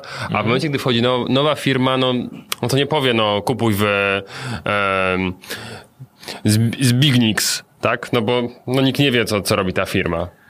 Wiesz co, powiem ci w ten sposób. Ja ci to przedstawię na przykładzie najmniejszej jednostki, jakiej, e, jaką ja obsługuję, bo zdarzy mi się też czasami faktycznie zrobić wesele. To nie jest jakoś bardzo popularna realizacja dla mnie, bo nie interesuje mnie to jakoś specjalnie, ale faktycznie, no wiesz, to masz, to masz, ma, to nie masz nawet firmy jako klienta, nie? To jest e, para młoda, powiedzmy. I oni mają jakąś tam swoją historię, którą też trzeba opowiedzieć. Tak naprawdę film weselny jest idealnym przykładem, że opowiadasz jakąś historię z jednego dnia tak naprawdę, która się dzieje, ale ona zawiera wszystkie te elementy, które się wydarzyły, nie? Mimo, że ona zawsze jest mniej więcej ta sama, Chociaż można ją też opowiedzieć na dużo różnych sposobów, ale to jest już tak, to już jest moja zajawka, jeśli chodzi o montaż, że, że właśnie dlatego, przede wszystkim dlatego wziąłem się za wideo, bo, wiedziałem, że montażowo można tak naprawdę bardzo tę historię zmienić. Em, I tutaj można właśnie odwrócić zupełnie e, argument dużych graczy i przyznam, że też e, jakby miałem klienty, klientów, którzy byli 30-osobowymi firmami em, i jak najbardziej ten, te- ten storytelling też się e, zajebiście wykorzystało. Przede wszystkim wideo. Ostatnio bardzo fajnym formatem, znaczy bardzo modnym formatem stał się też vlog. I we vlogu fajne jest to, że pokazujesz wszystko tak troszeczkę behind the scenes, co się dzieje w ciągu jakiegoś tam przeciętnego dnia w firmie i on jest takim zabiegiem czysto PR-owym, nie sprzedażowym. Jednak to nie sprzedajesz konkretnego produktu, ale raczej właśnie pokazujesz wizerunek firmy od takiej bardziej ludzkiej strony, ale bardzo dużo... em, Marek zaczęło w to iść i coraz, coraz ciekawiej to robią. Ja też mam coraz więcej zapytań em, właśnie od potencjalnych klientów, którzy chcieliby realizować e, vloga dla firm. Co jest w sumie wdzięcznym formatem, bo lekko się to, się to ogląda, tylko że też to już bardzo dużo zależy od tego, jak ludzie się tu zachowują przed kamerą, ale to już temat na zupełnie inną opowieść. Przedsiębiorcy z wyboru. Podcast dla naznaczonych biznesem. No, Wracając e, do tematów z, i przykładów, e, prawie każdy przedsiębiorca ma albo stronę internetową, albo fanpage. No i zazwyczaj na, w tych miejscach pojawia się taka zakładka jak o nas. Różnie opisana, czy napisana. Czasami e, w momencie, kiedy to są firmy, które mają naście lat doświadczenia, pokazują swoją całą historię, dlaczego to zostało założone, po co, na co. Bardzo często w sposób mało interesujący. I pytanie, czy macie jakiś sposób na to, żeby jednak zainteresować tego typu miejscem i włączyć tak naprawdę tego potencjalnego klienta w właśnie historię firmy. Mm, oczywiście, że można. No to przede wszystkim bardzo ważne jest to, żeby najpierw zrozumieć, jaką firmą, z jaką firmą mamy do czynienia, bo można tutaj przytoczyć ten znany ten, ten znany model, gdzie firmy mają takie różne swoje charaktery, tak? Że są firmy, które są bardziej, które mają bardziej śmieszkową formę, tak zwany błazen, jakim jest na przykład Virgin, który zresztą bardzo dużo akcji PR-owych właśnie wygrywa dzięki temu, że bardzo lek, lekkodusznie podchodzą do wielu spraw. Albo, je, albo jeśli masz taką firmę, jaką jest na przykład Apple, która jest tym takim czarodziejem magicznym, który rozwiązuje e, problemy, albo po prostu wszystko robi za ciebie, to też oni opowiadają o sobie w zupełnie inny sposób. Więc wydaje mi się, że pierwszym punktem, od którego trzeba wyjść, to jest to, czy klient w ogóle wie, e, jaki, jaki jest język jego marki, bo czasami, czasami tego za bardzo nie ma i to jest w ogóle problem, który trzeba rozwiązać jeszcze zanim zabierze się za storytelling. Wydaje mi się, że najpierw trzeba troszkę rozumieć, um, jak pokazujemy się swojemu odbiorcy. W momencie, kiedy to już mamy zidentyfikowane, no to wtedy tych scenariuszy jest kilka i w zasadzie nawet można znaleźć sporo takich, e, może nie użyję słowa templatek, ale właśnie skryptów, które jakby pasują do konkretnych rodzajów marek, które można wykorzystać jako, te, te, jako szkic, żeby pomóc sobie wymyślić, jak opowiadać o swojej marce, jeśli ona ma określoną charakterystykę. Przedsiębiorcy z wyboru. Podcast dla naznaczonych biznesem. Jak już mówimy o wideo, to pamiętam e, dwie reklamy takie szkół językowych mi się przypominają, e, które są absolutnie krótkie i firmy które je zrobiły, są nieznane. No, szkoły językowe po prostu. Jedna, w której e, widzimy rybę pływającą w akwarium i nagle gdzieś tam widzimy kota skradającego się i widzimy najpierw cień, później widzimy już samego kota. No i w naszych głowach tworzy się ta rzeczywistość, że kot za chwilę zje rybę. Naturalnie nam to przychodzi jako pierwsze do głowy. Natomiast e, w pewnym momencie ryba zaczyna szczekać. I jest tam napis ucz się języków obcych. Nie? I to jest, to jest ta taka eksplozja, czy konflikt, czy zmiana, która zachodzi, nie? że ryba nauczyła się języka obcego, więc była się w stanie obronić. Coś niespodziewanego i e, coś, co powoduje, że ta nowa rzeczywistość powstała. A to ja znam wykorzystanie tego nawet takie bezpośrednie, jak jesteś człowiekiem i jakby jesteś w jakiejś takiej niebezpiecznej dzielnicy, na przykład nawet w Stanach, ale nauczysz się troszeczkę rosyjskiego, to automatycznie zaczynają się ciebie bać. To tak słyszałem, że świetnie działa. Takie życiowe. A drugi przykład? Jest niecenzuralny. Dajesz. Dajesz. Nie, ale jest e, po angielsku. E, szkoła językowa chyba w Holandii się tak reklamowała, e, że wnuczki i dziadkowie wsiadają do samochodu i odpalają muzykę i nagle ta muzyka zaczyna grać i, i jest takie I wanna fuck you in the ass. I wanna fuck you in the ass. Tak jest. I oni tak zaczynają tak, i wszyscy mm, kiwać się w rytm muzyki, nie? No i jest właśnie napis tam uczcie języków obcych. E, więc znowu też historia opowiedziana tak, że no mamy rzeczywistość, czyli e, e, ludzi, którzy nie znają języków e, i w domyśle tylko pozostaje nam ta zmiana, czyli e, ucz się języka obcego, bo jak się nauczysz, to w nowej rzeczywistości nie będziesz miał takich sytuacji, że e, nie znając tekstu popełnisz taką gafę. Ale przecież oni byli szczęśliwi.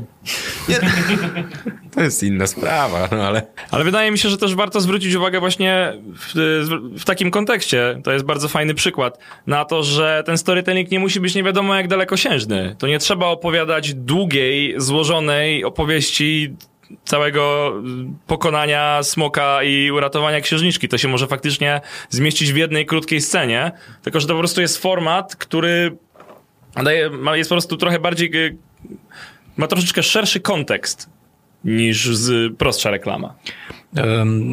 Tutaj wskazaliście różnego rodzaju rodzaje storytellingu i można powiedzieć postaci, w które dana marka może się wcielić. Natomiast chyba to, co warto podkreślić na samym początku, to przede wszystkim ci przedsiębiorcy i osoby, które w ogóle chcą się komunikować, w pierwszej kolejności muszą się zdecydować, z kim się komunikują, nie? No bo storytelling storyte- storytellingiem, natomiast jeśli my nie znamy naszej grupy odbiorców, to jakkolwiek się będziemy z nimi komunikować, to pytanie, nawet jeśli ten storytelling będzie idealny, to czy nie przeszczelimy, nie? No, oczywiście, ale to jest podstawa e, każdego rodzaju komunikacji, że musimy znać swojego odbiorcę. I tu w zasadzie nie ma żadnego zaskoczenia. Tworzy się pewną personę i na podstawie tej persony później układa się scenariusz opowieści. Okej. Przedsiębiorcy z wyboru. Podcast dla naznaczonych biznesem. Dobra, to ty, Michał, się zajmujesz bardziej przygotowywaniem ludzi do wygłaszania historii, tak? Werbalnie. Tak. Czy zdarzyło ci się kiedyś pracować z osobą, która bała się takich wystąpień publicznych? No, bardzo dużo osób się boi występować i to ma różne nasilenie oczywiście, bo są osoby, które po prostu Czyli to nie są mówcy z wyboru. Nie są to mówcy z wyboru. Najczęściej nie są.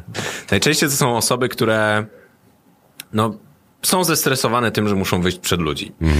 Zdarzyło mi się też pracować z osobami, ale to bardziej na szkoleniach e, grupowych, gdzie były, byli ludzie, którzy tak bardzo bali się występować, że w trakcie ćwiczenia, które jest przecież przed znajomą grupą, która się wspiera, jest w środowisku szkoleniowym, e, no to jednak wychodzili tak zupełnie trzęsąc się przed ludzi i e, ciężko im było e, to zrobić.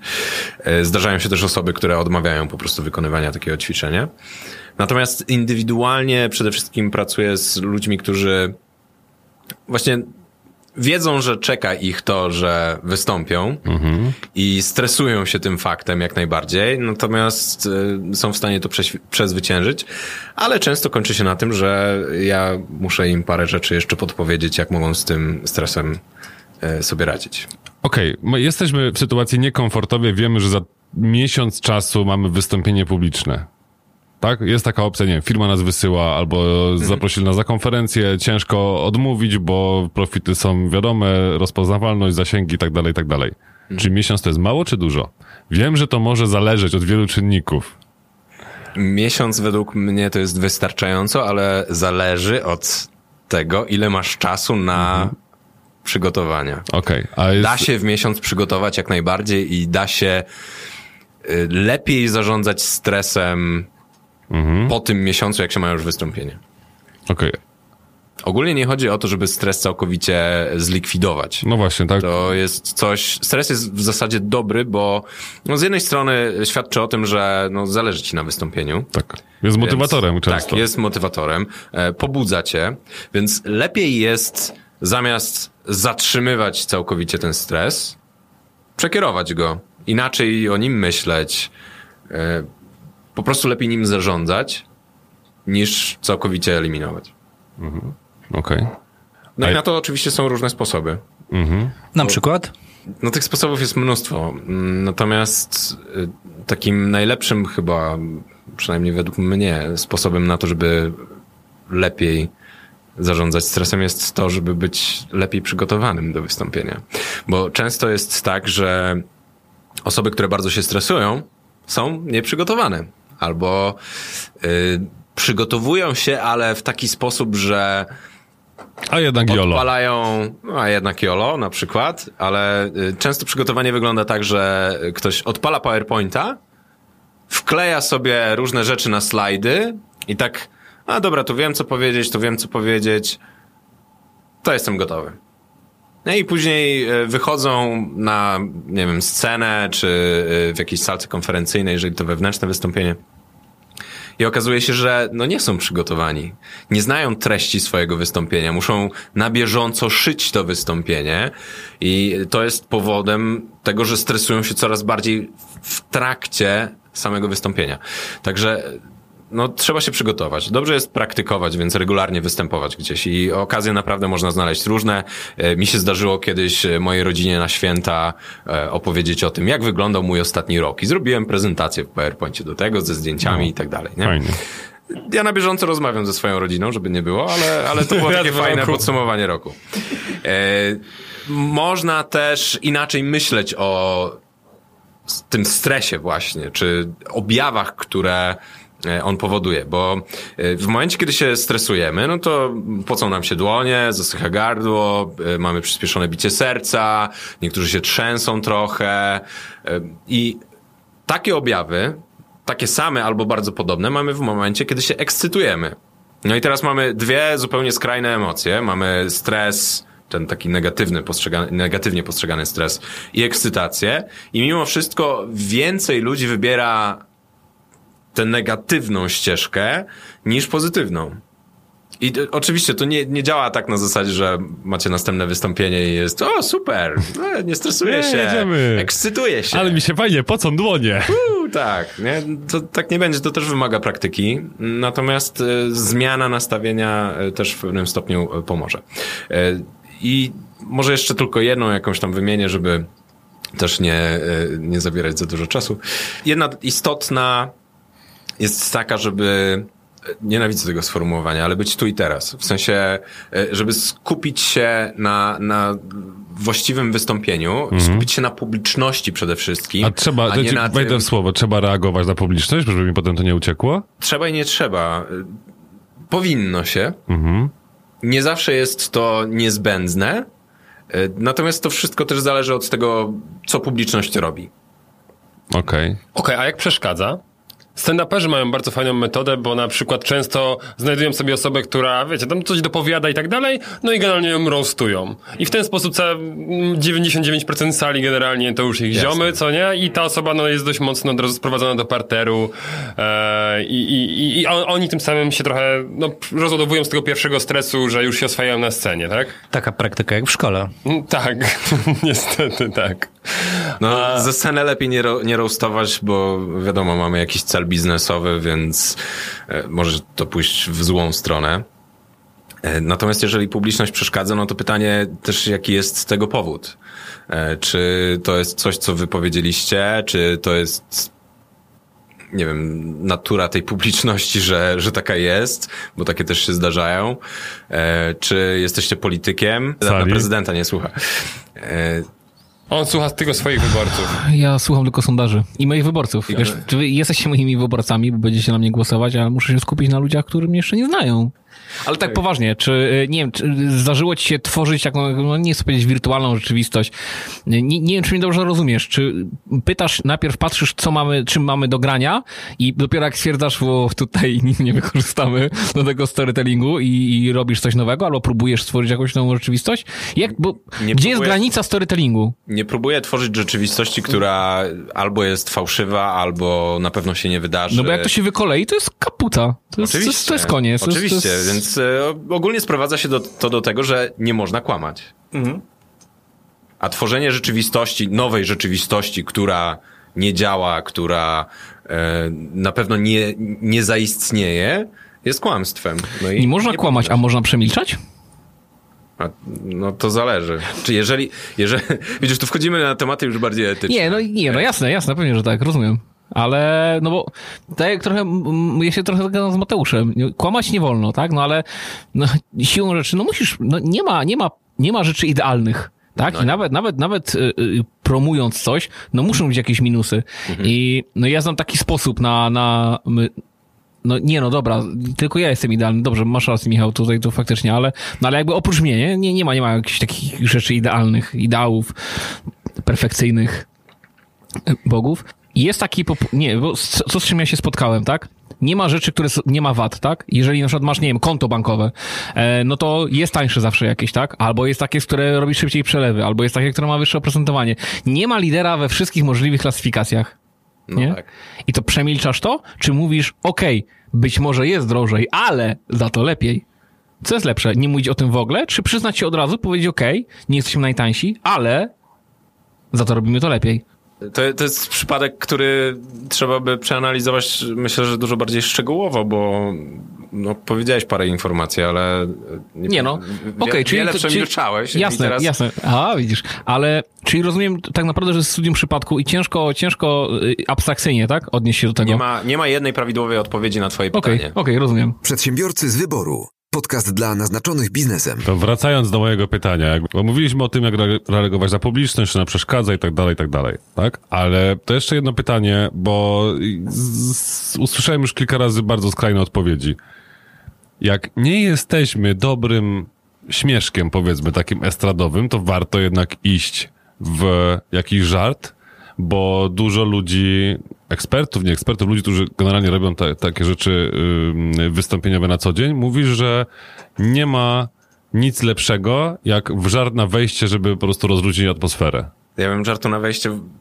Znaczy nie na wejście, w pierwszej fazie prezentacji, nie? Jakieś tam takie, żeby... Ogólnie humor w prezentacjach jest bardzo spoko i Mhm. ludzie lubią humor w prezentacjach. Natomiast e, tutaj jest pytanie, czy potrafimy go dobrze Czy wykorzystać. jesteśmy bardziej Piotr Łysko, czy Karol Strasburger, tak? Nie, to sama, to, to sama klasa. Czy i to i to może zadziałać? To wszystko zależy. Czy to jest naturalne? Czy to jest e, dobrze przygotowane?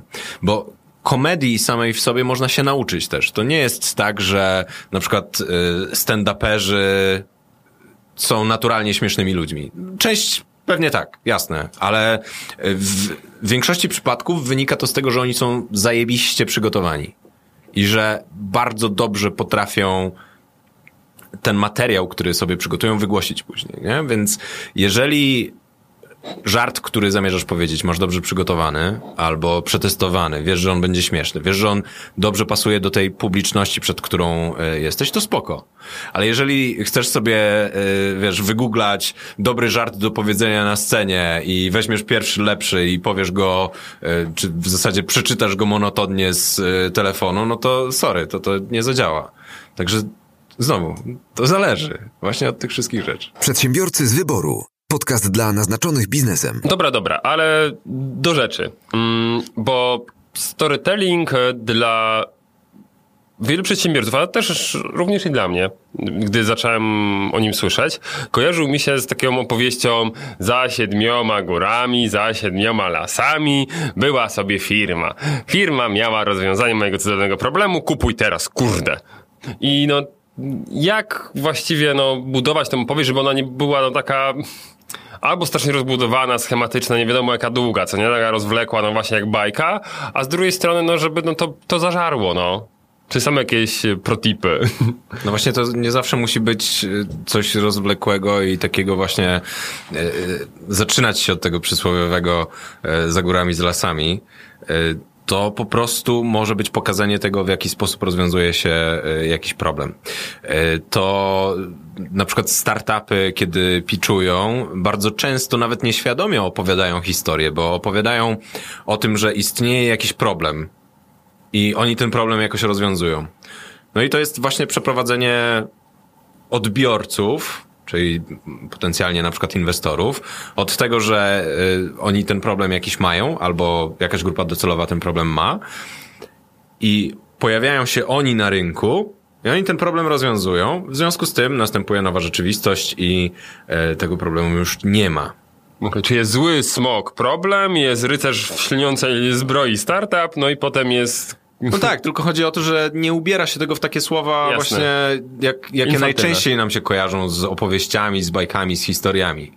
E, Często też w przemówieniach jest tak, że e, opowiada się coś merytorycznego, jakąś, e, opowiada się na przykład o jakimś procesie, nie wiem, o tym, jak zrobić Facebook Adsy poprawnie, nie? I to też może być pewnego rodzaju historia, bo e, bohaterem tutaj jest nasza publiczność, do niej mówimy, o niej mówimy, opowiadamy o tym, że oni mają pewien problem, bo używają Facebook Adsów e, nieefektywnie, ale można zrobić to tak i tak, w związku z czym to będzie dużo bardziej efektywne i e, w związku z tym publiczność już znajduje się w nowej rzeczywistości, bo może to robić dużo lepiej, dużo efektywniej. A czy tutaj nie lepiej byłoby nie powiedzieć, że robią te Google Adsy nieefektywnie, ale wytknąć najczęstsze błędy, żeby już pokazać, żeby ktoś się bardziej utożsamił z tymi błędami, bo on na przykład tak robi? Jasne, jak najbardziej można. I to jest wtedy to jest ta część, która dotyczy e, obecnej rzeczywistości. I w ten sposób też się ich przeprowadza do e, nowej. Ja poszedłbym tutaj nawet o krok dalej, bo to nawet nie zawsze musi być problem. To znaczy, oczywiście, załóżmy, że chcesz sobie pójść coś zjeść, bo jesteś głodny. Umówmy się, że to, że jesteś głodny jest twoim problemem. już na takiej bardzo podstawowej potrzebie, ale właśnie to nie zawsze jest problem, to czasami jest po prostu potrzeba. I jeśli na przykład decydujesz się na wybór restauracji, do której chcesz pójść, właśnie jako e, jako właściciel lokalu gastronomicznego na przykład chcesz też przyciągnąć klientów, ale chcesz im przyciągnąć czymś wyjątkowym. I właśnie to, to jest coś, co mi się ostatnio bardzo spodobało. Właśnie w Krakowie byliśmy w takiej wietnamskiej knajpie i ona normalnie, wiet, wietnamskie restauracje w Polsce zazwyczaj kojarzą się raczej z mało dobrym jedzeniem, raczej jest to jedzenie tanie, szybkie, Czę, często są to po prostu knajpy takie osiedlowe, w których nie Tak, ma tak. nic spektakularnego. Przepis zaczyna się na, od, na początku łapiesz szczura, co nie? A potem... No, na przykład, nie? Ale właśnie trafiłem na knajpę, która jest taka już bardziej nowoczesna. Oni mają tam bardziej rozbudowane to menu i o wszystkich potrawach jest tam napisane parę słów przynajmniej. I to też jest, wydaje mi się, fajny ruch, żeby w ogóle troszeczkę dać kawałek kontekstu do tego, skąd to jedzenie się wzięło. Ale przede wszystkim to ten lokal, na przykład, o którym właśnie wspominam, był założony, czy jest założony przez młodych Wietnamczyków już wychowanych w Polsce. Ich rodzice się tutaj przeprowadzili właśnie w tych czasach, kiedy była ta duża fala imi- imigracji z Wietnamu. E, I gość postanowił po prostu robić jedzenie takie, jakie robi jego mama. I to jest bardzo popularny trend w gastronomii. Ludzie uwielbiają ten taki powrót do korzeni, a z racji tego, że to jest coś, co nie jest dla ciebie to, też troszeczkę obce, to też chcesz zobaczyć ten, to jedzenie z jego dzieciństwa, jakby jego oczami i doświadczyć tego, jak to faktycznie wygląda, tak bardziej autentycznie, bardziej na poziomie. To nie jest coś, co jest wrzucone po prostu chamsko na wielką ścianę z 30 potrawami, z których 3 czwarte nie ma nic wspólnego z wietnamską kuchnią, I na menu. I menu z napisem Coca-Cola.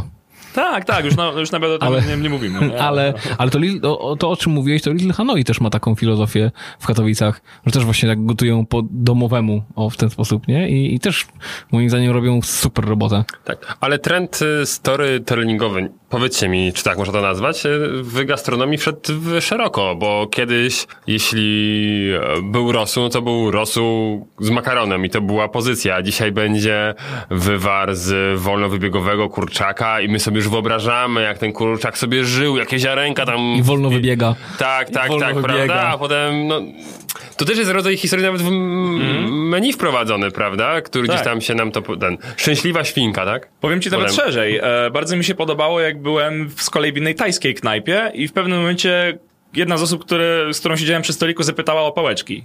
Po czym kelnerka powiedziała, że wiecie co, my w zasadzie przestaliśmy e, oferować pałeczki klientom, bo Tajowie tak naprawdę nie jedzą pałeczkami. Pałeczki w, te, w tajskich knajpach się wzięły stąd, że po prostu dużo Chińczyków się tam stołuje, a Chińczycy jedzą pałeczkami. A w tajskiej kuchni tak naprawdę Tajowie sami z siebie pałeczkami jednak nie jedzą i w zasadzie jest tak i tak. I oni faktycznie starali się zbudować bardzo dużo autentyczności wokół tego lokalu. Też był ba- bardzo fajny zabieg. Także można iść do tego stopnia szeroko, że też przeszkolić trochę obsługę i sprawić, że obsługa też zna ten kontekst szeroko, nie? To, co mówisz, jest świetne, bo ostatnio w Łodzi byłem w świetnej knajpie Mare Monti, myślę, że myślę, że możemy polecić, e, gdzie właśnie ten storytelling włożył właściwie kelner, gdzie on każdej potrawie e, opowiadał, że oni tydzień temu byli we Włoszech i tam na jakimś totalnym zadupiu znaleźli coś i właśnie to przy, przytargali specjalnie teraz w tym tygodniu są potrawy z tego, co nie? A że człowiek o nich właśnie pojechał i, i teraz gdzieś tam na jakimś innym festiwalu jest i, i coś innego zdobywa, prawda? I jak za tydzień przyjedziemy, to będzie zupełnie inaczej wyglądało, a to dlatego, że coś tam, coś tam, coś tam. Michał, czy używanie zadupia i przytargali coś tam, coś tam, to jest dobry element storytellingu? Bo widzisz, m, tutaj twojemu imiennikowi się podobało. To warto stosować? To zależy. Okej. No, jeżeli odpowiednia jest publiczność, jeżeli to są ludzie, którzy będą dobrze reagować na takie słowa, to jak najbardziej. Natomiast jeżeli chcesz mówić do kogoś, kto jest sztywny, kto e, nawet nie sztywny, ale komu zależy na, nazwijmy to, czystości języka, no to nie będziesz używać A nasz takich podcast jest pod tym względem wyjątkowy. My bardzo dbamy, żeby tutaj było poprawnie językowo, Co nie? co nie? Właśnie. I dlatego ja dziękuję bardzo, że koledzy tutaj, red- redaktorzy y, mnie o to pilnują, z tym mnie pilnują. Ale nie lubimy błędów językowych, a pozwalamy sobie na dużą swobodę językową w innych em, obszarach. Bądź co bądź, to nasz atut. Tutaj też wchodzimy bardzo szeroko na rzeczy, które nie do końca są stricte storytellingowe. To są No, nie, to- po prostu elementy tak. komunikacji. No ale to już, wiesz, no ma, mamy ten garnuszek i ty też wiesz coś więcej niż ten garnuszek, tylko storytelling, storytellingowy, tak samo ty i, i Krzysiek, więc po prostu poszerzamy horyzonty. Przedsiębiorcy z wyboru. Podcast dla naznaczonych biznesem. No ogólnie takie najważniejsze elementy to są takie, że w storytellingu musi zadziać się jakaś transformacja. Coś, coś musi się zmienić. Nasz odbiorca musi się albo czegoś dowiedzieć, albo mieć jakiś rozwiązany problem, albo spełnioną potrzebę. I innym elementem, który jest bardzo ważny, jest to, żeby wiedzieć, kim ten odbiorca jest. I tu wchodzi, wchodzimy trochę szerzej, bo to są rzeczy, które nie dotyczą tylko storytellingu, ale musimy od, użyć odpowiedniego języka. Musimy y, użyć odpowiednich słów w komunikacji z tą osobą. Y, I ważne jest, żeby poznać publiczność jak najlepiej. Publiczność, no ja mówię cały czas publiczność, bo ze względu na przemówienia, ale e, chodzi ogólnie o odbiorców. I, I, im lepiej poznamy naszych odbiorców, tym lepiej będziemy w stanie dopasowywać i język, i odpowiednie historie, i inne zabiegi, które, których możemy użyć w komunikacji. Przedsiębiorcy z wyboru. Podcast dla naznaczonych biznesem.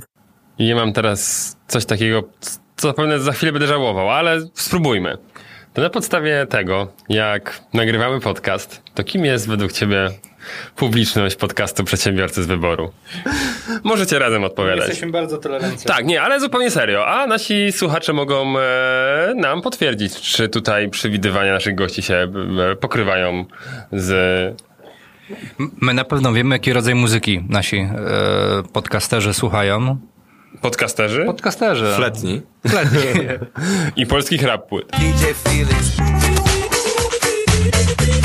Za mało mam informacji, żeby określić to.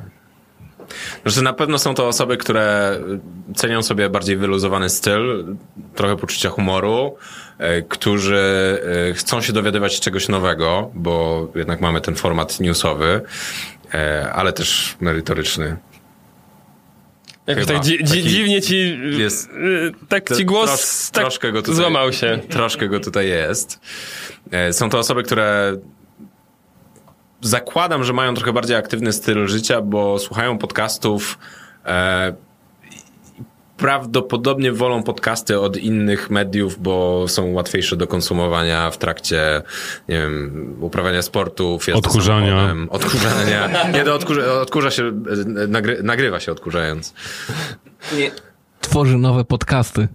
Ale o, tym, o, ale o tym na końcu y, odcinka, drodzy słuchacze, przed bloopersami. No i są to najprawdopodobniej przedsiębiorcy lub osoby, które chcą być przedsiębiorcami. Pewnie w, w, po części można by uznać, że są to osoby, które tworzą nowe biznesy. No i w zasadzie nie wiem, czy coś jeszcze mogę dodać na podstawie tego, co tutaj e, wysłuchałem. To też zależy od tego, jak wy określiliście swoją grupę docelową. Pięknie. To zatem, Wszystko e, zależy. drodzy słuchacze, jeśli e, poczuliście się choć w drobnym stopniu określeni w tej grupie, to dajcie znać. A jeśli nie, to, to tym bardziej dajcie znać, żebyśmy wiedzieli, do kogo trafiamy. Przedsiębiorcy z wyboru. Podcast dla naznaczonych biznesem. Takie najczęś, najczęstsze wpadki, które mm, kojarzycie, jeśli chodzi o marki, które się komunikują, no bo mówimy o komunikacji marki i również o storytellingu, natomiast o, e, no właśnie, to musi być spójne ze sobą, nie? No i bardzo często jest tak, że storytelling storytellingiem, historia danej konkretnej marki, historią marki, natomiast to nie jest spójne właśnie z językiem, nie jest to spójne z odbiorcami, nie jest to spójne z innymi reklamami, które wypuszczają i tak dalej. nie wiem, czy to, to też jakby jest wasza tematyka i chcielibyście coś na ten temat powiedzieć. Jeśli chodzi o wpadki związane stricte ze spójnością, to może teraz nie przychodzi mi nic konkretnego do głowy, natomiast przypomina mi się bardzo znana wpadka, która była związana nie tyle ze spójnością, co z autentycznością marki. Bo zdaje się, że to było Reserved, jeśli dobrze pamiętam. Była taka dość głośna akcja, o, która, która troszkę zamieszała w internecie. Nie pamiętam teraz, czy to było na Instagramie, czy w jakichś innych social mediach, ale była właśnie dziewczyna, która szukała Wojtka z Polski, i, i jakby to było coś na zasadzie spotted, tak? Część ze słuchaczy może pamięta tę akcję, że po prostu ładna dziewczyna, już nie pamiętam z jakiego kraju, chyba ze Stanów, poznała jakiegoś chłopaka z Polski, nazywał się Wojtek. Em, niestety nie udało jej się złapać do niego kontaktu i czy gdyby ktoś mógł jej pomóc, to byłoby świetnie. I tak I pół naprawdę... Polski szukała Wojt, Wojtka. Tak. I okazało się później, że akcja polegała na tym, że marka chciała jakby pokazać, że, i, i też chyba coś tam było związanego z odzieżą, jeśli dobrze pamiętam, w co był ubrany, czy cokolwiek, albo że fajnie się ubierał, nie pamiętam konkretnie, ale marka właśnie miała zwrócić uwagę na to, że po, że polscy mężczyźni faktycznie, nie wiem, albo fajnie się ubierają, albo jakoś tam w miarę powinni, cieszą się jakimś tam powodzeniem za granicą. Nie pamiętam do końca o co chodziło. W każdym razie fuck up polegał na tym, że koniec końców jak się okazało, że mnóstwo internautów, którzy byli zaangażowani, żeby faktycznie szczerze pomóc, tak naprawdę robili to tylko na akcję promocyjną marki, to bardzo źle, zadziałało to dla nich, bo po prostu wyszli na oszustów, którzy robią reklamę z czegoś, co tak naprawdę mogłoby być fajną, sympatyczną akcją, a stało się tylko jednym wielkim zamieszaniem. Wydaje mi się, że tam ich trochę skala przerosła, bo jakby w odpowiednim momencie zobaczyli, że o kurde, za bardzo nam rośnie, to powinni skrócić tę akcję drastycznie. A to rosło, rosło, rosło, oni dalej czekali, aż to rośnie, rośnie, rośnie, no i ta bańka już była taka, że jak się została przebita, to za dużo ludzi ochlapała. Wylało się. Mi e, takie błędy nie przychodzą za bardzo do głowy, natomiast e, jeśli chodzi o kontrowersyjne e, sposoby opowiadania historii, albo kontrowersyjne kampanie, w których storytelling został wykorzystany, to pewnie kojarzycie, i teraz pewnie przekręcę, jego nazwisko, Kapernik, Nike, kampania. Chodzi o sportowca, futbolistę, który w trakcie śpiewania hymnu Stanów Zjednoczonych ukląkł bodajże, nie? Czy coś, czego nie powinien robić, powinno być na stojąco, z szacunkiem, ale on na znak protestu jednak e, tego nie zrobił. I później Nike wykorzystało, Nike czy Adidas? Nike chyba, nie? Chyba Nike. Nike wykorzystało go e, w swoich kampaniach, opowiadając historię, że e, jeżeli czemuś się sprzeciwiasz, to zrób to po prostu, sprzeciw się, nie? I bardzo duży sprzeciw był niektórych grup odbiorców e, marki. E, Ostatecznie bodajże skończyło się na plusie, ale e, chodzi o to, że marka u jednych u jednych odbiorców zaliczyła w topę, można by powiedzieć, ale u innych wręcz została wzmocniona i to za, zadziałało na ich korzyść. Jakby odsiali sobie ludzi, który, z którymi nie chcieliby mieć nic wspólnego. Tak, właśnie jak to teraz mówiłeś, to sobie pomyślałem, że w, przy tym całym szumie marketingowym, który jest, czy właśnie um, takie czasami ostre postawienie tematu albo emocjonalnie, to nie jest właśnie wybicie się w jakiś sposób, tak? Gdzie nawet celowo Mm, oni przypuszczalnie byli świadomi, tak, że, że, że, to, że to tak zadziała, tylko że e, no, kto by przekazywał sobie normalną re- reklamówkę, tak, na zasadzie, no, ju- just do it, co nie?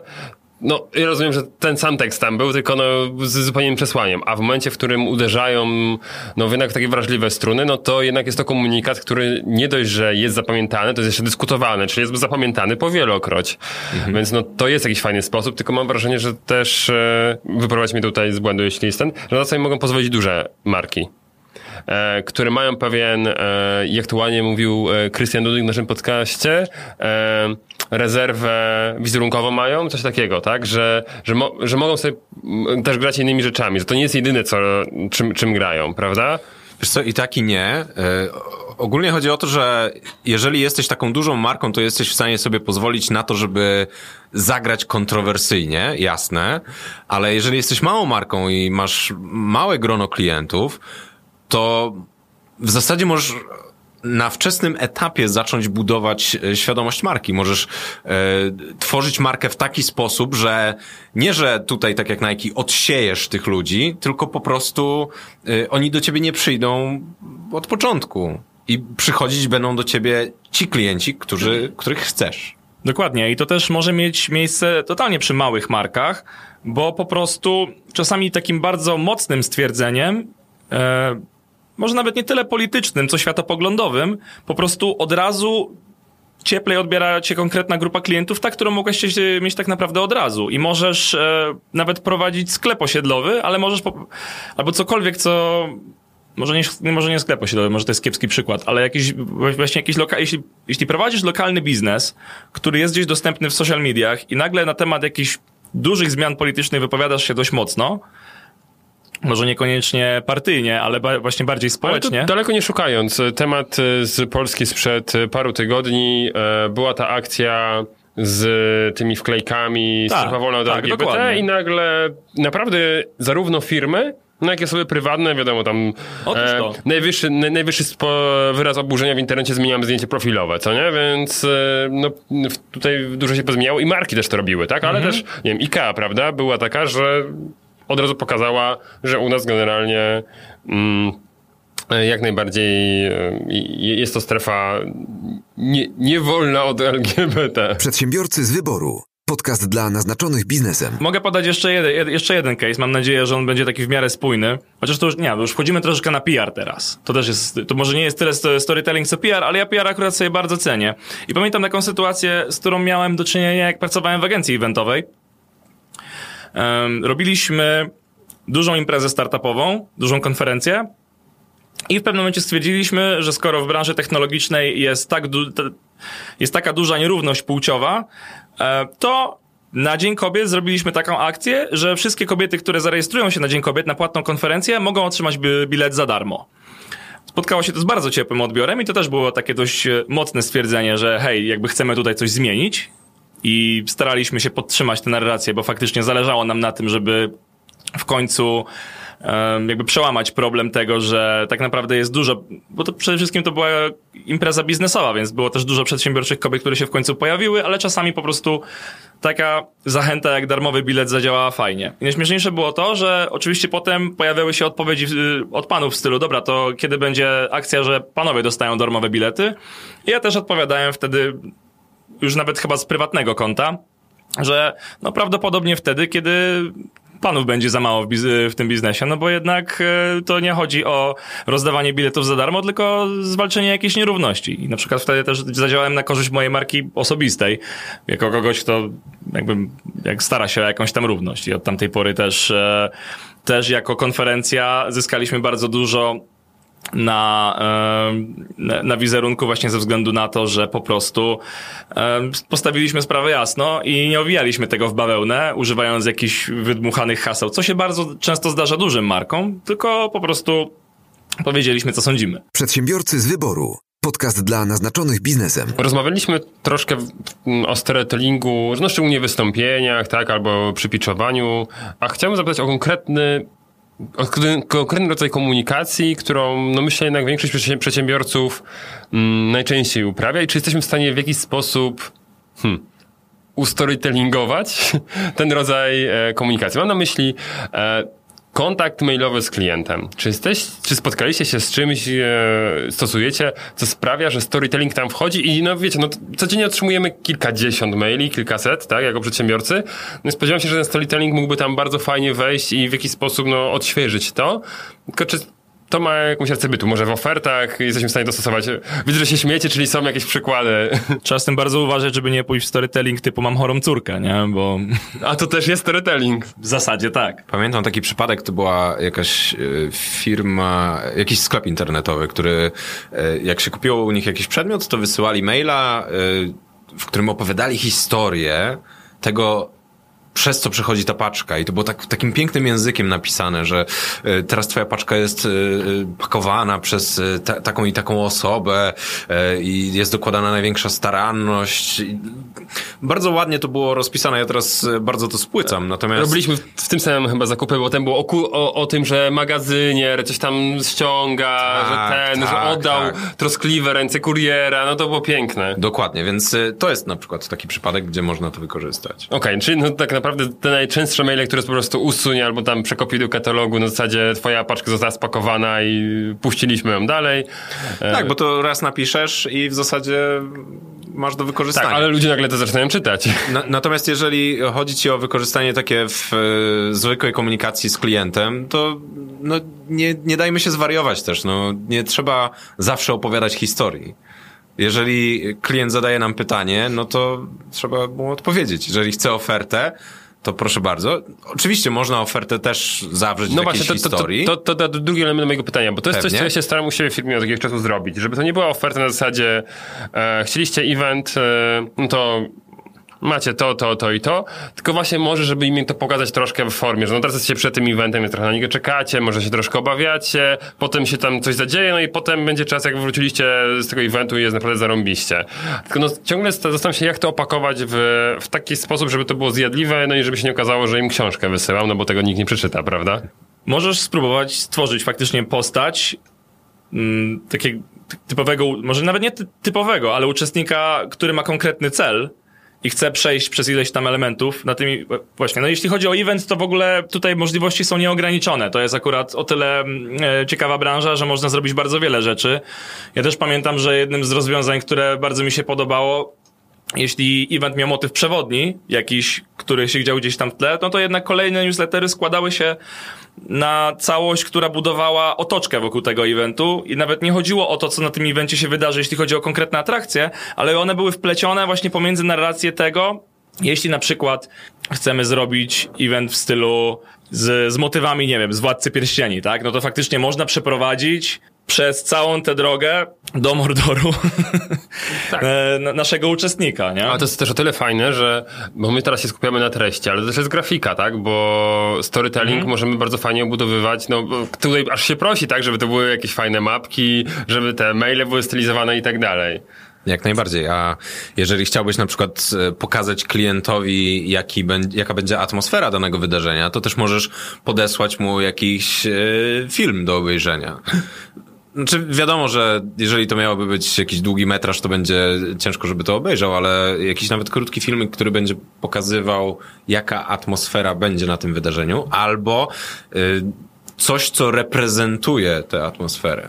Czyli to nie musi być bezpośrednio pokazane, że o, robiliśmy już takie wydarzenie i ono wyglądało tak, tylko bardziej, nie wiem, jeżeli to jest właśnie Władca Pierścieni, no to wypada właśnie, żeby ktoś obejrzał Władcę Pierścieni, ale nawet jeżeli to będzie fragment Władcy Pierścieni, który pokazuje konkretny klimat, który będzie reprezentowany na wydarzeniu, to to już pokaże klientowi, y, że coś takiego może być. Właśnie wydaje mi się, że to jest też przestrzeń, która nie jest w pełni zagospodarowana. Ja w swojej branży bardzo spotykam się często z tym, że jest mnóstwo konferencji, które mają zrobione jakieś tam recap videos, e, typowe podsumowania wydarzenia z poprzedniego roku na przykład, bo wyd- wydarzają się cyklicznie, ale one wszystkie są takie same.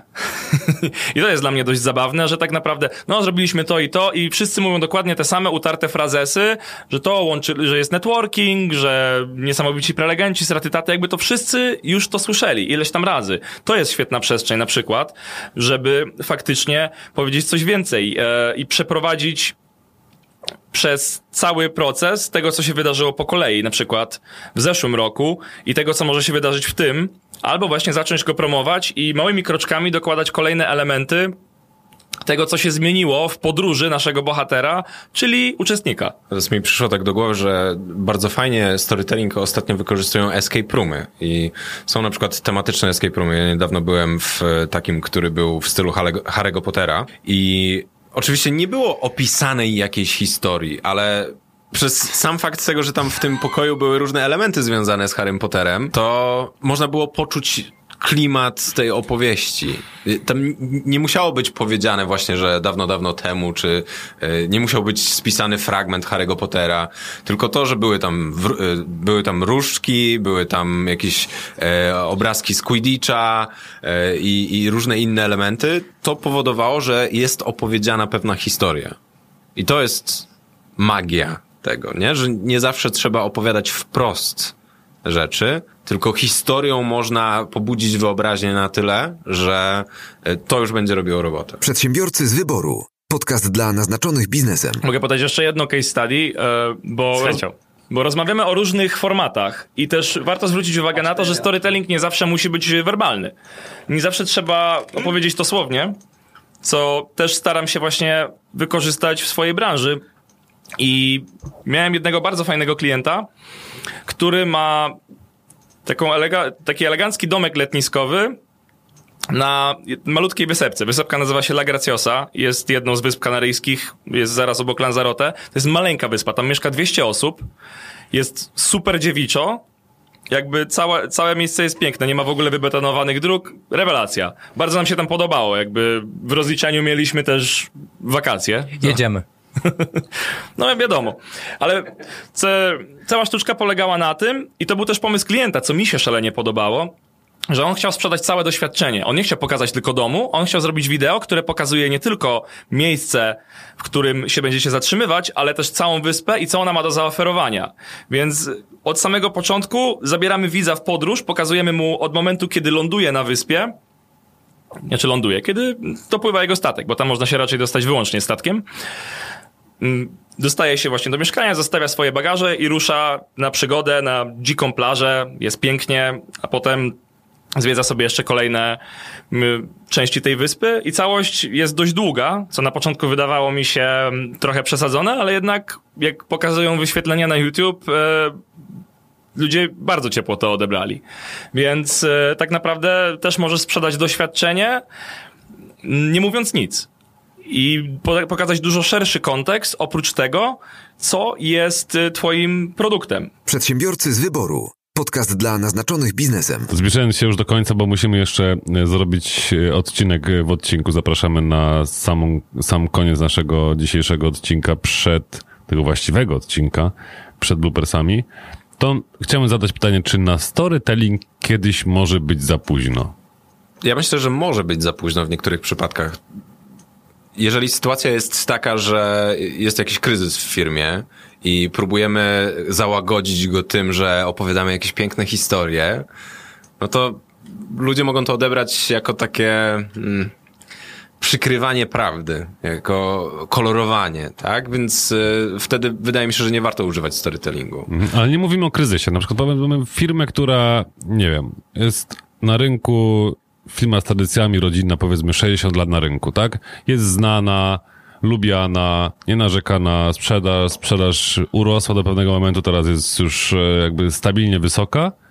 To czy takiej firmie jest potrzebny storytelling, czy nagle ludzie powiedzą, no a my i tak ich znamy, no to po co nam te, te takie bajery jeszcze tutaj opowiastki?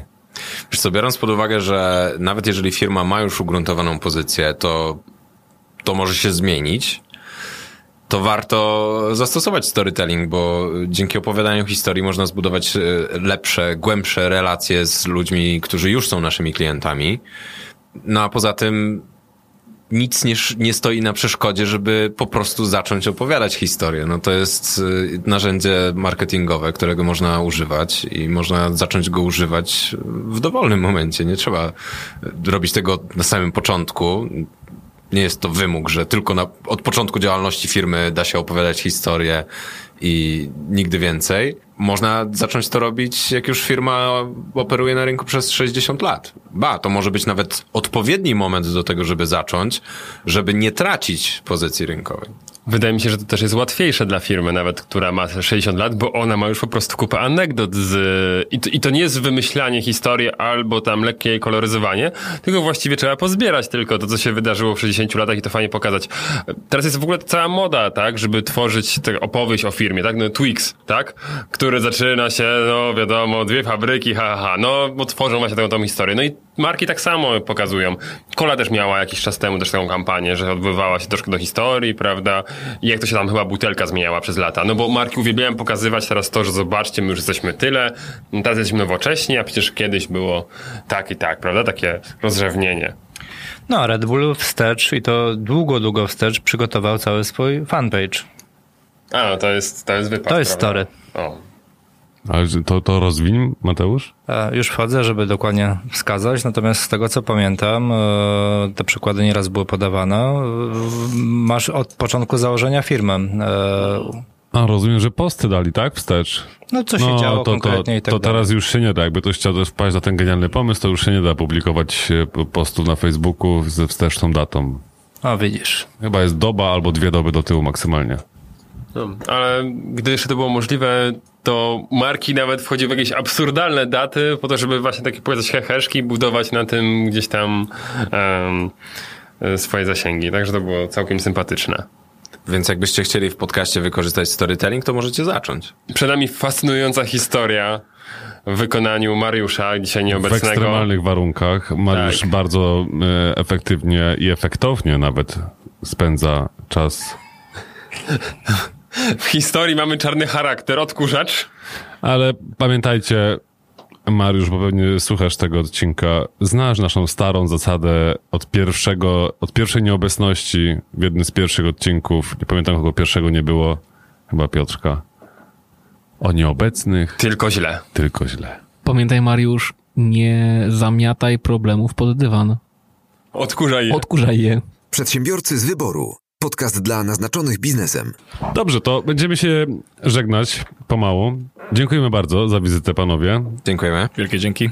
A propos karteczek, które macie przed sobą, tam podpiszcie, bo tam jest coś takiego, że Tak, e, oświadczenie. nagranie podcastu oświadczam, że nie będę wnosił przeciwko nam, tam za zmiany w swojej psychice i tak dalej. Tak. Ja już jestem grzecznym gościem i już podpisałem swoją. Ja wszystko podpisuję bez czytania.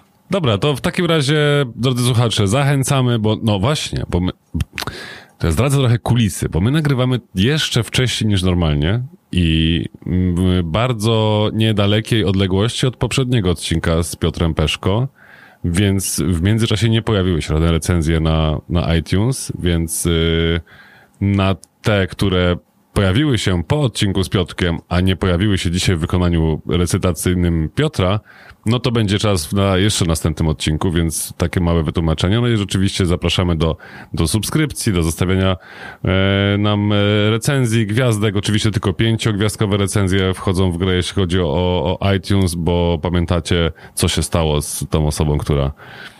Znaczy, nie, nie będę o tym mówił, to nawet I, nie ma, nie ma co... jeśli nie pamiętacie, to też nasza zasługa już. Tak, to już nie, dokładnie. Także to możemy już przemilczeć. Także pamiętajcie, pięciogwiazdkowe opinie e, na, na iTunes, subskrybujcie nas wszędzie, gdzie, gdzie możecie, komentujcie na Facebooku. E, I co? I do usłyszenia za tydzień. Cześć. Na razie. Cześć. A my do usłyszenia w podcaście do początku. Przedsiębiorcy z wyboru. Podcast dla naznaczonych biznesem. Cześć drodzy słuchacze, witajcie panowie w studio.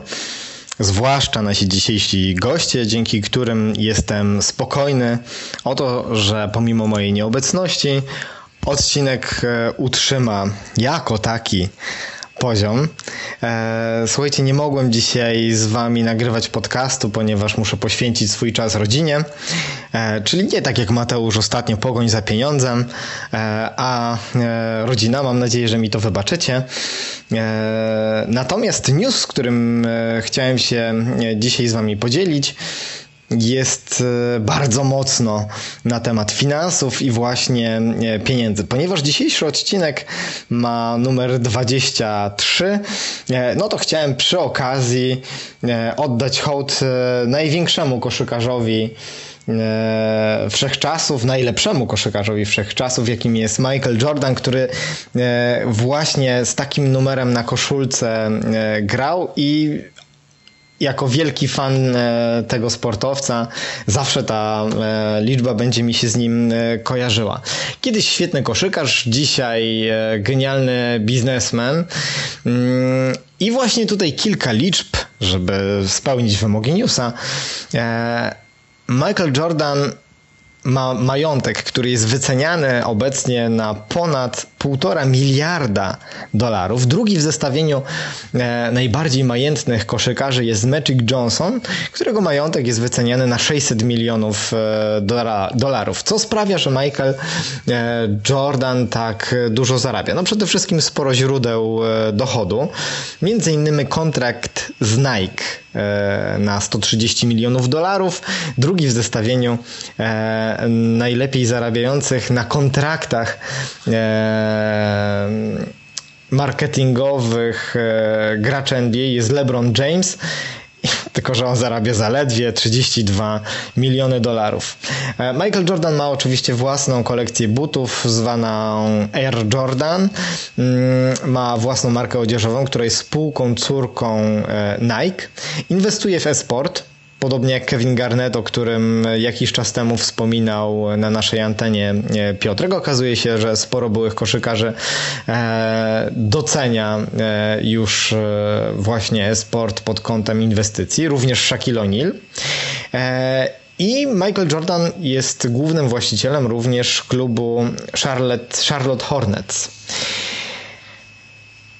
Po tych kilku liczbach, które, e, no umówmy się, trochę przytłaczają, zejdźmy na ziemię e, do polskich realiów, ponieważ Cebos jakiś czas temu zapytał Polaków w swoim badaniu, jaki jest próg w którym staje się człowiek osobą majętną? Jaki jest taki próg bogactwa? Ile trzeba zarabiać miesięcznie, żeby można było powiedzieć, że się zarabia naprawdę e, dużo? No i słuchajcie, pojawiła się e, odpowiedź taka średnia 10 tysięcy złotych netto na głowę w rodzinie. No, odbiega ta kwota znacząco od tych, które przed chwilką wskazałem, natomiast e, zgodzicie się, że faktycznie mm, fajnie byłoby zarabiać e, takie mm, pieniądze miesięcznie. Na pewno daje to e, stabilizację. Natomiast to, co mnie szczególnie zaciekawiło w tym badaniu, to pytanie, co decyduje o tym, że ludzie stosunkowo szybko gromadzą majątek. I tutaj przedstawię Wam cztery najczęściej pojawiające się odpowiedzi. 43% e, badanych wskazało, że pracowitość oraz odwaga i gotowość do ryzyka. 36%, że talenty i zdolności. 25%, e, że wykorzystywanie luk prawnych, omijanie prawa i bezwzględność w stosunku do innych ludzi. To myślałem, że taka odpowiedź E, pojawi się wyżej. E, I czwarta najczęściej pojawia się, pojawiająca się odpowiedź, 22% badanych wskazała, że po prostu ślepy traf e, i szczęście są potrzebne, żeby osiągnąć sukces w biznesie. I ja może nie osiągnąłem jeszcze jakiegoś ogromnego sukcesu, jeżeli chodzi o finanse, natomiast no, czuję się stabilnym przedsiębiorcą, którego dochody absolutnie wystarczą na to, żeby godnie żyć.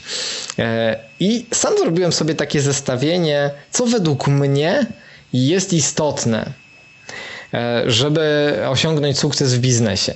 E, powiedziałbym, że bazą do tego, żeby w ogóle o tym myśleć, jest wiedza i umiejętności. E, coś, na czym się znamy, coś, w czym czujemy się mocni. E, coś, co na bieżąco pielęgnujemy i cały czas rozwijamy w sobie. To jednak nie wystarczy.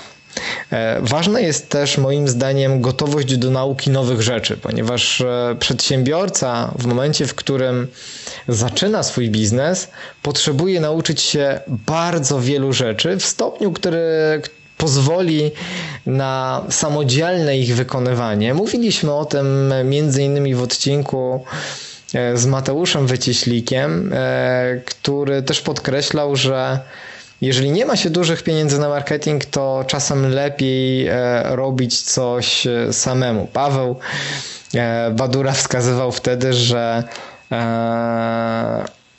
raczej jest zdania, że lepiej zlecać to komuś innemu, ale wspólnie ostatecznie doszliśmy do tego, mm, do takiego wniosku, że no, e, co jak co, ale jeżeli nie stać cię na e, dobrego specjalistę, to czasem lepiej uczyć się jednak na własnych błędach niż po prostu płacić osobom, które mm, przejedzą nam pieniądze, a nie dadzą nam żadnego efektu. Zatem, zwłaszcza na początku, gotowość do nauki nowych rzeczy mm, jest, no moim zdaniem, istotna.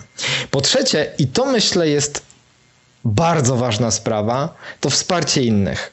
Współpraca z innymi przedsiębiorcami, z współpracownikami, otoczenie się ludźmi, którzy mają trochę inne kompetencje niż my i są nam w stanie po prostu pomóc. To nie musi być pomoc stała, to może być pomoc doraźna wtedy, kiedy jest szczególnie potrzebna, ale na początku próbowałem biznes budować totalnie sam i no moim zdaniem to był, e, to był błąd. Nawet jeżeli mamy jednoosobową działalność gospodarczą, nawet jeżeli świadczymy o usługi eksperckie, jesteśmy mm, samodzielnymi ekspertami, to moim zdaniem już z perspektywy czasu, bez współpracy, bez wsparcia innych osób, no nie da się osiągnąć sukcesu w biznesie, albo jest to bardzo, bardzo trudne. No i ostatnia rzecz, na którą bym wskazał, e, że jest istotna, to cel. e, posiadanie cały czas jakiegoś celu, do którego się e, sukcesywnie dąży, to nie może być jednak cel taki wydumany, tylko e, bardzo mocno skonkretyzowany, realny, wyliczony e, i warto, warto wtedy po prostu do niego dążyć. Ciekaw jestem, panowie, jakie jest wasze zdanie?